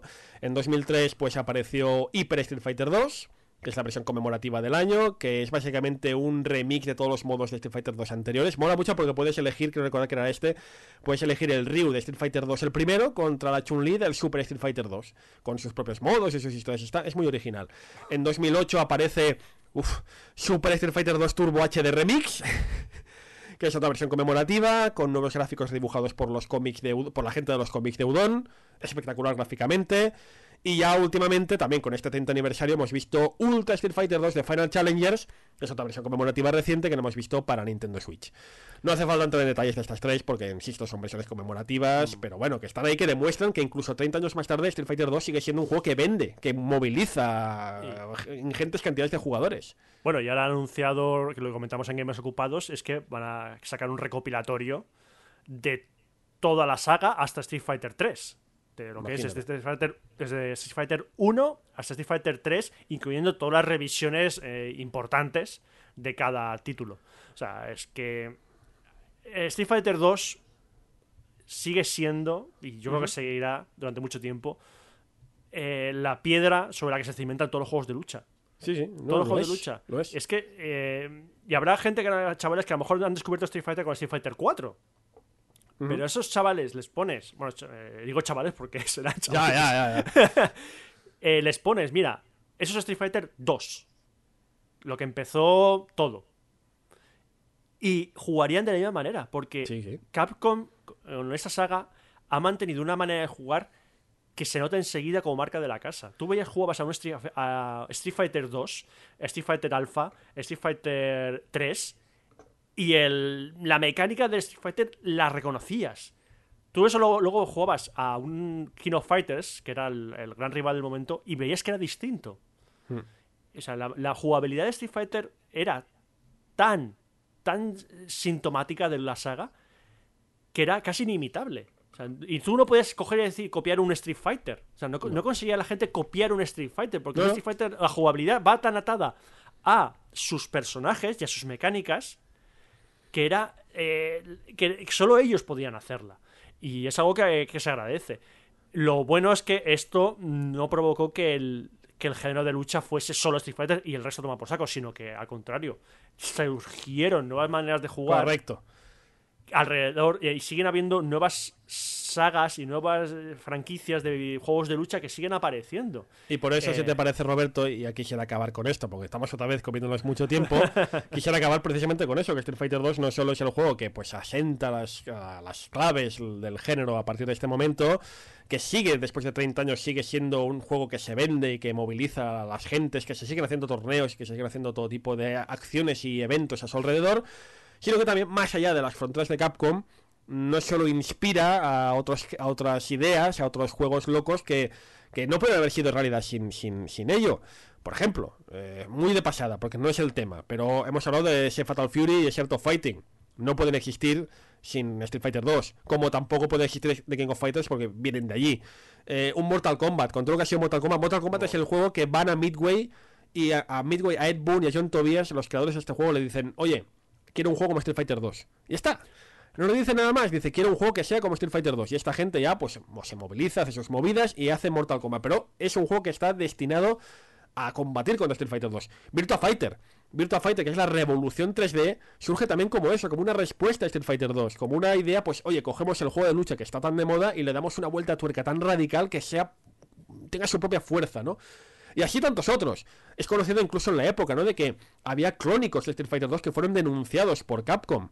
Hay juegos que son deliberadas copias, porque hubo un momento en que hubo, en inglés le llaman de, de Fighting Video Game Craze, que no sé qué podemos traducirlo en español, la locura de los juegos de lucha. Porque del año noventa y dos al año noventa y cinco aproximadamente, no pararon de aparecer juegos, juegos, juegos, juegos y más juegos de lucha. Inspirados, evidentemente, o si no inspirados, que querían morder parte de ese pastel, ¿no? De ese pastel que eran los juegos de lucha, porque es que todo el mundo los quería, todo el mundo quería jugar y eran la locura absoluta. Sin Street Fighter dos no hay Mortal Kombat, no hay Virtua Fighter, no hay Art of Fighting, no hay The King of Fighters, no hay nada de todo esto.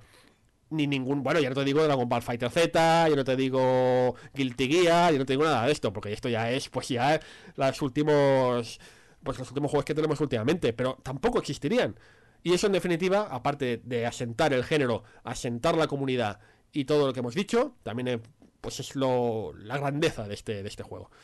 No sé si quieres añadir algo más, Roberto, porque no, tenemos que ir acabando. No, no, no quiero añadir más, simplemente decir que lo que lo, reiterar lo que has dicho, uh-huh. que si en Street Fighter dos no sé si tendríamos un género de lucha, tendríamos un juego de lucha hoy en día, pero es que serían algo completamente distinto. Correcto. A, a lo que hay, y sobre todo no tendrían el volumen que tienen hoy en día. Sí, señor. Bueno, pues hacemos una pequeña pausa y volvemos en un momento ya acabando el programa.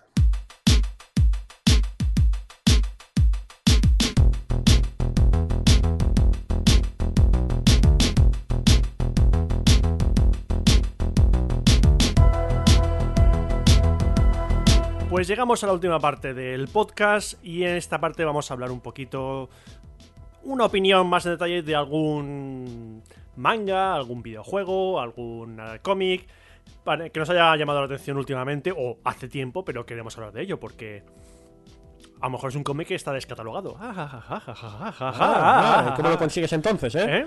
¿Cómo lo consigues entonces? Porque a lo mejor lo compré en su día, hombre. Y lo tengo aquí en, ah, la, en la estantería. Ah, ah, vale, vale. De hecho, este manga, este manga que voy a hablar lo tengo aquí en la estantería detrás mío. Yo también. ¿Sí? ¿Tú también? Sí, sí. Anda, sí, de hecho, cu- No, sí, de hecho, cuando dijimos, ¿de qué podemos hablar? Y dije, este. Y tú dijiste, leche, sí iba a hablar yo de él, pero bueno. Vamos a hablar, voy a hablar rápidamente de un manga que creo que es de obligatoria lectura hoy en día. Sí. Y es One Punch Man. Madre mía. Que la, la traducción es el, el hombre de un solo golpe, de un solo puñetazo o algo así. Sí, un solo, un solo golpe. Sí. De un solo golpe. Un manga que se está publicando en España. Eh, de hecho, están casi al ritmo de publicación japonés. Y una edición muy buena, además, ¿eh? Hay que decirlo. Una edic- sí, eh, lo publica Evrea. Que yo, cuando anunciaban que publicaran en España One Punch Man, que era el, el, el nombre que se estaba oyéndose mucho en Japón, pensé, bueno, pues era Norma, porque Norma coge todas las licencias jugosas, pero no, fue Irrea que llamó la atención porque Irrea no, no estaba yendo en ese momento hacia a por licencias jugosas, pero aquí agarró bien One Punch Man y me alegro muchísimo por que la hayan cogido. One Punch Man, que es uno de esos pocos mangas que llegan a, a España, que está eh, realizado por dos personas. Siempre vemos el nombre de eh, el mangaka, que es el dibujante, guionista y todo eso. Pero aquí no. One Punch Man está, tiene un guionista y un dibujante. El guionista se llama One. ¿Cómo? No One como si fuese un nombre chino, sino on, uno en inglés. One. One. One. Que es un seudónimo que no he buscado, no he encontrado el nombre real, tío. No le he encontrado el nombre real. O sea, no es, es como Shiro, que es uno de estos personajes que nadie sabe quién es en realidad. Sí, es un poco enigmático.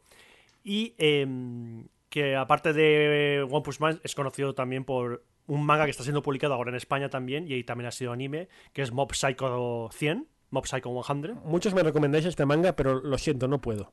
El anime. No, no, te digo, mírate el anime. La calidad de dibujo... Está bien cada... dibujado. No, el, el anime está mal dibujado, pero muy bien animado. ¿Cómo se traga eso? Eh, es que tienes que verlo. Es que ahora eh, hay una cosa importante sobre One que hay que hablar. Sí. Claro. Y bueno, y el dibujante de One Punch Man, si antes hemos hablado de Tom King como el dios del guión, nuestro gui- dios del dibujo es Yusuke Murata. ¡Ay, por favor! ¡Qué tío! Que eh, yo creo que es el me- ahora mismo es el mejor dibujante de manga activo que existe. Si no el mejor, el más completo. Y estoy contando a Shiro, ¿eh? Estoy contando a, a Shiro por ahí. Pero... Sí, pero es que hay, por eso te digo, si no el mejor, el más completo, el, el que es capaz de hacer de todo. O sea, hay grandes artistas manga que por desgracia están como acotados a un, a un tipo de estilo o, o a un, que siempre hacen la misma cara, ¿sabes qué quiero decir? En cambio es que Murata es capaz de tener un elenco de doscientos personajes, cada uno con su personalidad, su forma, su estilo. Es un, un gran artista y no todo el mundo lo puede hacer. A la vez...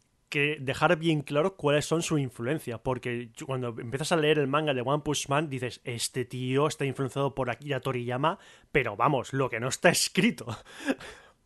eh, Yusuke Murata en España no tenía no tenía publicado ningún manga, si no recuerdo mal, pero el otro manga que él participó como dibujante, pero no como guionista, que tuvo una trayectoria bastante larga, fue iShield veintiuno, iShield veintiuno, que era un manga de...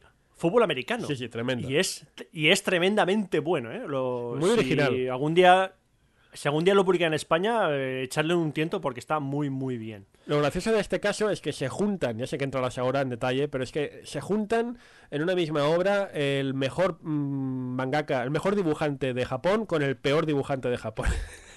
Sí, porque eh, One, este guionista de, del manga, de One Punch Man, empezó a publicar One Punch Man, de hecho creo que sigue todavía publicándolo, en su propia web como un webcómic. Él dibujaba sus páginas y las colgaba. Y el tema es que este tío sabe tanto de dibujo como yo, que es poco.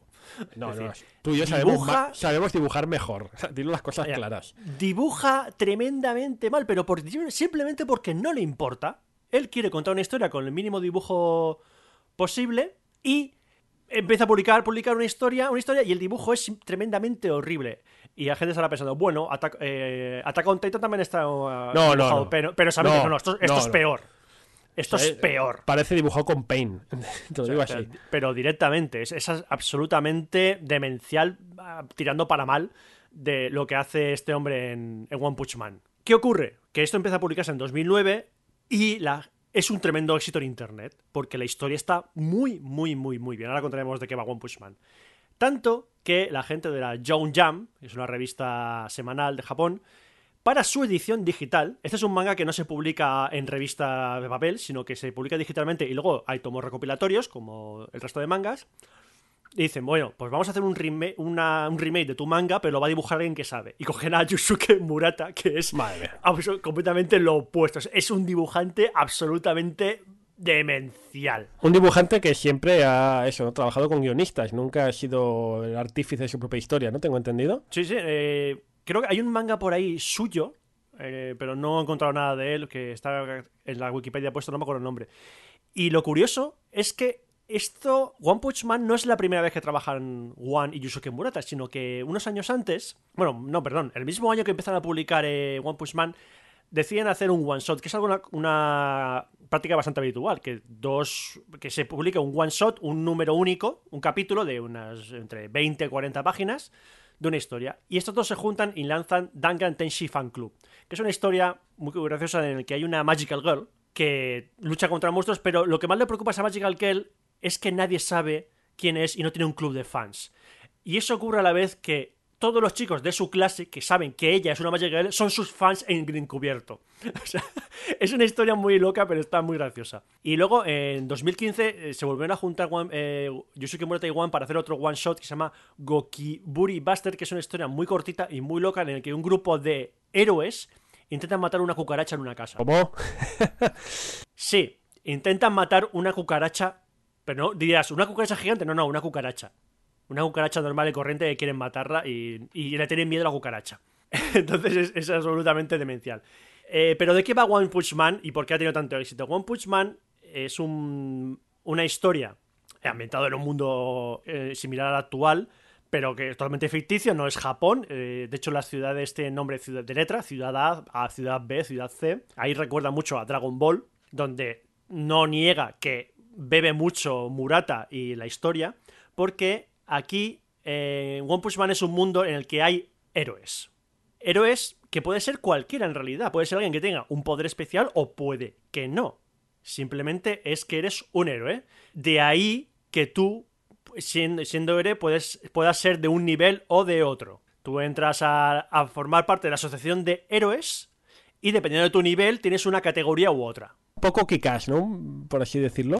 Sí, pero regulado. Kick-Ass es gente muy loca que se mete a hacer su, sus movidas, pero en One Punch Man, aunque hay gente que hace esto, está muy organizado. De hecho, el mundo está siempre en, con, en constante peligro y son los héroes los únicos que pueden salvar el mundo. Y en este contexto aparece el personaje protagonista que es Saitama, que siempre dices, bueno, si es una historia de héroes, pues tendremos un héroe que es un, un mierda al principio e irá entrenando, entrenando, entrenando, entrenando para ser el mejor. Pues no, lo que ocurre aquí con One, el, en su guión, con One Punch Man, es que One dice, ¿por qué no empezamos al revés? ¿Por qué no tenemos al tío más bestia del mundo, el que nadie puede vencer, y es el bueno? ¿Cómo montamos una historia? Es decir, tú imagínate una historia en la que malo que aparece, Saitama, que es el protagonista, lo, ven, lo vence con un solo puñetazo. Y de ahí el One Punch Man. Es un personaje tan, tan bestia que se aburre completamente, se aburre completamente porque no tiene rival. Él quiere ser, él eh, empieza siendo, hay unas páginas al principio que se le ve antes de ser héroe y de ahí y pasa de ahí a ser el puto amo. Y enemigo que aparece, ya sea de una de, de, de la fuerza que te pueda tener, va a ser vencido de un solo puñetazo. Y eso lo sabes desde el principio. Y aún así, que puede, eso puede dar pie a ¿por qué voy a leer esto si va a ser la cosa más aburrida del mundo? Se convierte en uno de los mangas más divertidos que te puedes echar a la cara ahora mismo. Sobre todo porque es un manga que no descansa en su protagonista, sino que tiene alrededor a un plantel de secundarios realmente fabuloso.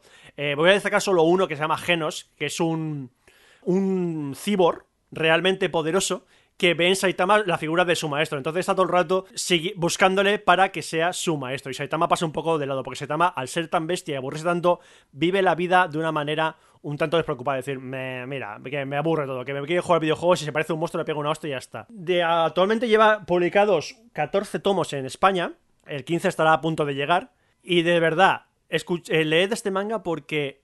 dos razones. La historia, dentro de la premisa que he comentado, puede parecer estúpida, pero es realmente, realmente divertida. Y segundo, es el único manga que hay en el, ahora mismo que está mejor animado que su anime. Si el anime de One Punch Man, que lo tenéis en Netflix, tenéis do, en la primera parte del anime, son doce episodios.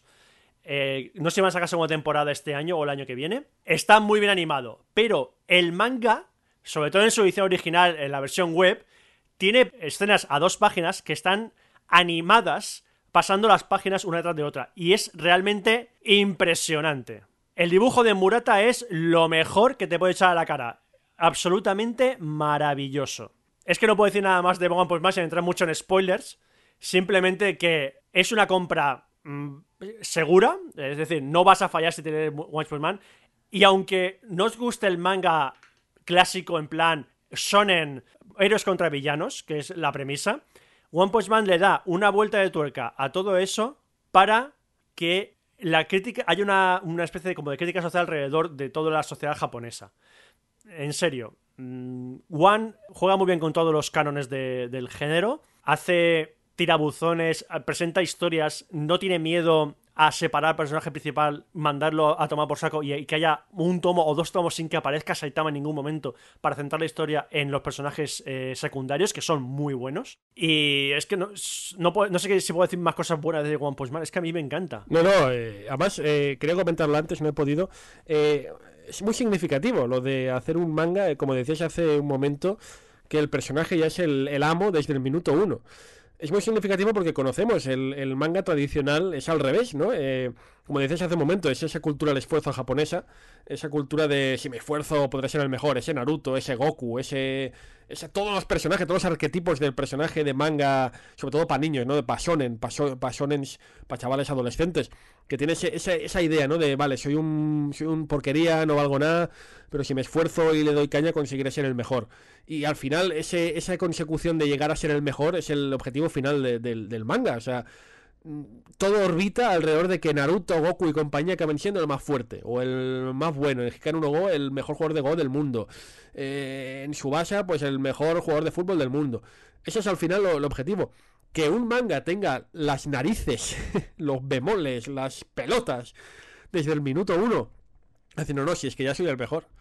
Y no solo soy el mejor, sino es que siempre piensas, no, ahora aparecerá el, el, el villano que le hará sudar la gota gorda. No, no, no, es que no. Hasta el, el más chungo y, y, y peligroso se lo fulmina de un golpe. Y también juega con eso, ¿no? El One juega mucho con esos, eh, esos estereotipos, ¿no? De que aparece ese personaje a lo Dragon Ball, que empieza a salir eh, rayos de energía, que se transforma en una quinta transformación, en sexta transformación, que siempre dice, solo he usado el quince por ciento de mi poder, ahora usaré todo mi poder, ahora usaré el ciento quince por ciento. Se ríe en la cara de todos los arquetipos y todos los estereotipos básicos del, del manga anime, y lo hace tan bien. Por eso digo, no solo tiene mucho valor hacer esto, decir, no, no, voy a hacer una, un, un manga que desde el punto de partida es la consecución del resto de mangas, sino que además voy a meterme, voy a hacer un, voy a hacer sátira.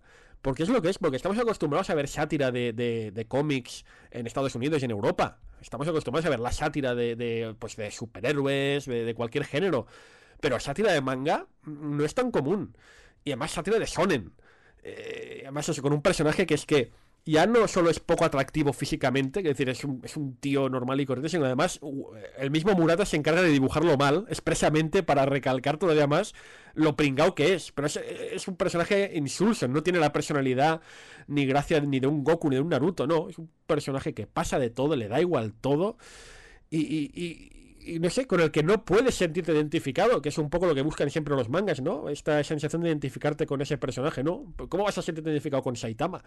A no ser de porque pasas de todo, pero no. Es, es muy valiente.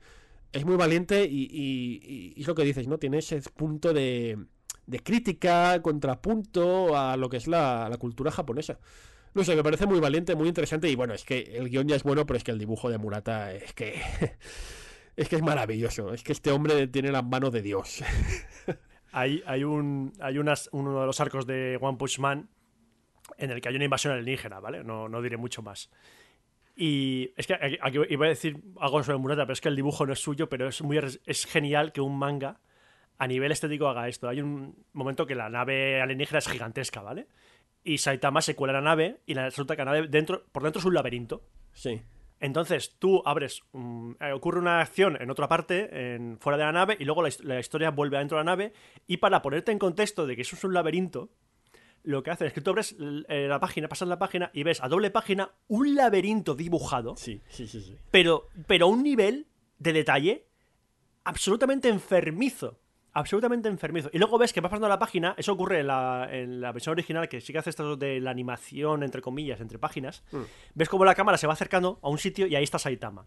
Vale, pues fíjate cómo es el nivel de, de, de, de trabajo del dibujo, que en, la, en el, la acreditación de ese capítulo te dice quién ha dibujado el, el, el laberinto. Yeah. Dice, el laberinto dibujado por tal persona. Pero el, es una cosa que me, me encanta de este manga, que Murata, aparte de que no, no le da miedo... Mmm, mezclar estilos, porque por ejemplo un combate requiere un estilo de una manera, que un estilo de dibujo distinto a una conversación, y, y luego aparte cada combate a lo mejor requiere un estilo distinto. Me encanta el, el dinamismo con el que Murata impregna cada, eh, cada viñeta. Tú ves un movimiento en un salto eh, en este manga y se siente como un salto brutal. So, eh, un puñetazo, ya no sea de, de One Punch Man, de Saitama, perdón, sino un normal, y ves cómo está dibujado y duele. Me recuerda, y aquí vuelvo a, a la referencia de Toriyama, cuando yo leía el manga de Dragon Ball, el, el clásico, el de Goku de niño, yo veía los golpes dibujados en ese manga y dolían.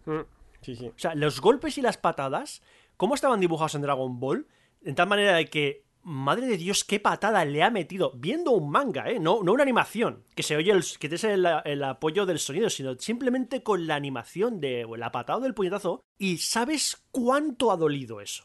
Y eh, me encanta que Murata eh, lo, lo haya rescatado en este manga, porque es simplemente genial. Eh, no sé más qué decir de, de verdad de One Punch Man. La verdad es que es que me, me están dando ganas de cogerme el primer tomo otra vez y volver a leérmelo. Lo bueno de, en, en mi opinión, de, de One Punch Man, bueno, con todo lo bueno que ya hemos dicho, es que es eso, ¿no? Es un, un manga que es diferente, porque lo es. Es un manga diferente a todo lo que hemos visto. Es un manga que rompe con los convencionalismos. Es un manga arriesgado. Es un manga que prueba ideas nuevas. Es un manga que se atreve a hacer animación dentro del propio manga, mejor que la del anime incluso, ya lo hemos dicho. Es un manga maduro, pero maduro en el sentido de que no es aquello una historia seria, porque deja de ser una, entre comillas, una comedia. Es una comedia clarísima, pero es maduro en el sentido de que está dirigido a un público muy concreto. Yo, por ejemplo... Eh, en su momento yo lo veía en casa el anime, he seguido el manga pero también el anime, y el chaval el chaval en casa me, me dijo, ay, ¿qué estáis viendo? Y yo, pues es One Punch Man, y ya la puedo ver, y, y dije no, no solo porque tiene parte de violencia, sino porque es que pensé que no la iba a entender. No es que no la fuera a entender, que no iba a entender lo que es la serie en sí, ¿sabes? No la disfrutaría como lo que es. Esto creo que tienes eh, necesitas más un, un trasfondo más, más adulto, más claro, ¿no? Es por esto, todos estos motivos, ¿no? Porque es un manga maduro, diferente, que rompe los convencionalismos, aparte del magnífico dibujo, aparte del magnífico guión, aparte de todo lo que hemos comentado. Esto para mí es lo más importante, ¿no? La, el romper, romper convencionalismo, que sabemos que, claro, romper convencionalismos en el cómic yankee europeo no te diré que es fácil, pero es siempre bien recibido. Siempre es bien recibido por la gente. Cuando haces una idea nueva, como mínimo siempre tendrás gente que esté curiosa, que tenga curiosidad por ello. Pero en el manga, en un terreno como el japonés, que es tan conservador, hay que tenerlos bien puestos, ¿eh? Para intentar una cosa así. Claro, One pudo probarlo desde su página web, porque no tenía nada que perder. Y mira, pues el público japonés se sintió atraído por esta idea. Y ahora, pues con un dibujo como el de Murata, pues qué te voy a decir. Eso sí, yo estoy esperando a ver cuando cogen Mob Psycho cien y la redibuja también Murata, porque es que lo he intentado, de verdad que he intentado. Ya sé que me dices que mira el anime, pero el, el, he intentado leer el, el manga de, de, de Mob Psycho cien. Y es que el dibujo de One es horrible, es horripilante, no puedo, por más buena que sea la historia. Es que es lo que es, o sea, veré el anime, pero... Por cierto, hablando de anime, el anime de One Punch Man, claro, no es, no es lo mismo, pero también está bien. Y además lo tenéis en Netflix, Selecta lo está sacando, vale la pena también echarle un tiento. Sí, sí, no, el anime, si queréis probar lo que es One Punch Man, en Netflix tenéis doce episodios, que creo que acaba el arco en el, lo que he comentado de la nave alienígena, y es simplemente es un, una muestra muy buena de lo que es la historia. Pero lo que he dicho, es uno de los pocos casos en los que prefiero el manga sobre el anime, no porque el anime sea una mala calidad, para nada, para nada. Lo que ocurre es que el manga es tan, tan, tan bueno, sobre todo a nivel de dibujo, que prefiero ver esa historia eh, sobre el papel. Echar una prueba, echar la prueba con el anime de en Netflix, sí. Aunque no os guste, aunque seáis de los que, no, es que a mí Dragon Ball no me gusta, es que, lo que decía antes Mark, que esto es una sátira en el sentido del que si vienes sabiendo lo que es un shonen o lo que es un Dragon Ball de oh, personaje mirándose durante, durante treinta minutos a ver qué va a pasar, no, no vas a encontrar eh, eso ahí en One Punch Man. Vas a encontrar algo que se ríe de eso, pero a la vez homenajea lo que es eso. Porque es, es, es lo curioso, que a, aunque hace sátira de ello, no le falta respeto al shonen, porque sabe de dónde viene eh, todo lo que, lo que está, todo lo que es el germen de, de, de, de su mundo. Así que, si no lo habéis visto, echadle un vistazo al anime de One Punch Man, y si os gusta mínimamente, mirad el manga porque es mejor aún. Y ya creo que con esto vamos a ir terminando el, el primer episodio de Descatalogados. Madre mía. Ha sido una grabación larga. Hemos tenido sí. algunos problemillas técnicos al principio. Es que somos novatos. Es lo que bebéis, bebéis llorando también en algún momento. Espero que Mirindo haya sabido cortar los lloros en momentos clave. Creo, pero... creo que Mirindo ya está trabajando en la edición del podcast mientras hablamos. Fíjate no cómo... Es, que... No es broma, lo está haciendo. Lo está haciendo. Tenemos no, ya... hemos acabado, no hemos acabado de grabar y ya está editando el programa. Es impresionante este tío, es impresionante. Y no, no olvidéis que Mirindo tiene montada la Red Sons, que si no nos matan, en el que estamos albergados nosotros, la Red Sons Podcast, donde podéis encontrar pues una oferta de podcast además del nuestro, muy variada y muy interesante. No solo de videojuegos y fricadas, sino de muchas, muchas cosas más. Podéis encontrar la Red Sons en Twitter eh, y también en su página web, que es sons punto red. Un dominio curioso, pero sí, sí. es sons punto red, donde podéis encontrar pues eso, eh, otros podcasts como Gamers Ocupados, ah, mira. El, eh, o Televisión Podcast. Ah, mira. O Ondas Revueltas o El Rincón Criminal, eh, podcast que algunos llevan más tiempo que otros. Sí, sí. Y ahora pues eh, veremos a Descatalogados junto con esos grandes nombres. Eh, ¿Está mal decir grandes, grandes nombres cuando uno de esos nombres es uno que estamos también nosotros? Tú di que sí. Yo, ah, vale, pues yo digo que sí. Es que bueno, todos son grandes nombres menos uno, que es el nuestro, que estamos y no decimos que es grande para no quedar como exacto. unos... ¿vale? Energúmenos. Exactamente. Así que hemos llegado al final de Primeros Catalogados. Esperamos vuestras opiniones. Estamos en Twitter, en Sons. Podéis decirnos qué os ha parecido este primer episodio. Contanos qué os ha parecido lo que hemos recomendado. Si amáis a Tom King tanto como nosotros. Oy, oy, oy, oy. Si vais al auditorio y disfrutáis de las actuaciones que hacen allí o no. Si jugáis mucho a Street Fighter o si habéis leído o vais a leer One Punch Man. Hay mandanga, ¿eh? Hay mandanga para comentar, ¿eh? Sí, no. Ya en el siguiente episodio hablaremos de otros temas. Esperemos que eh, controlar el tiempo mejor, porque la verdad es que sí. nos hemos ido un poco del tiempo en algunos momentos. Es lo sí. que tiene la emoción del primer episodio. Pero ya está. Hasta aquí se despide Roberto Pastor. Un saludo a todos. Y el Marvel en el Funis también me despido. Un placer estar con vosotros y nos vemos el mes que viene, ¿no es así? El mes que viene nos veremos. Vamos a intentar mantener esta periodicidad mensual. Así que muchas gracias a todos por escucharnos. Hasta luego. Adiós.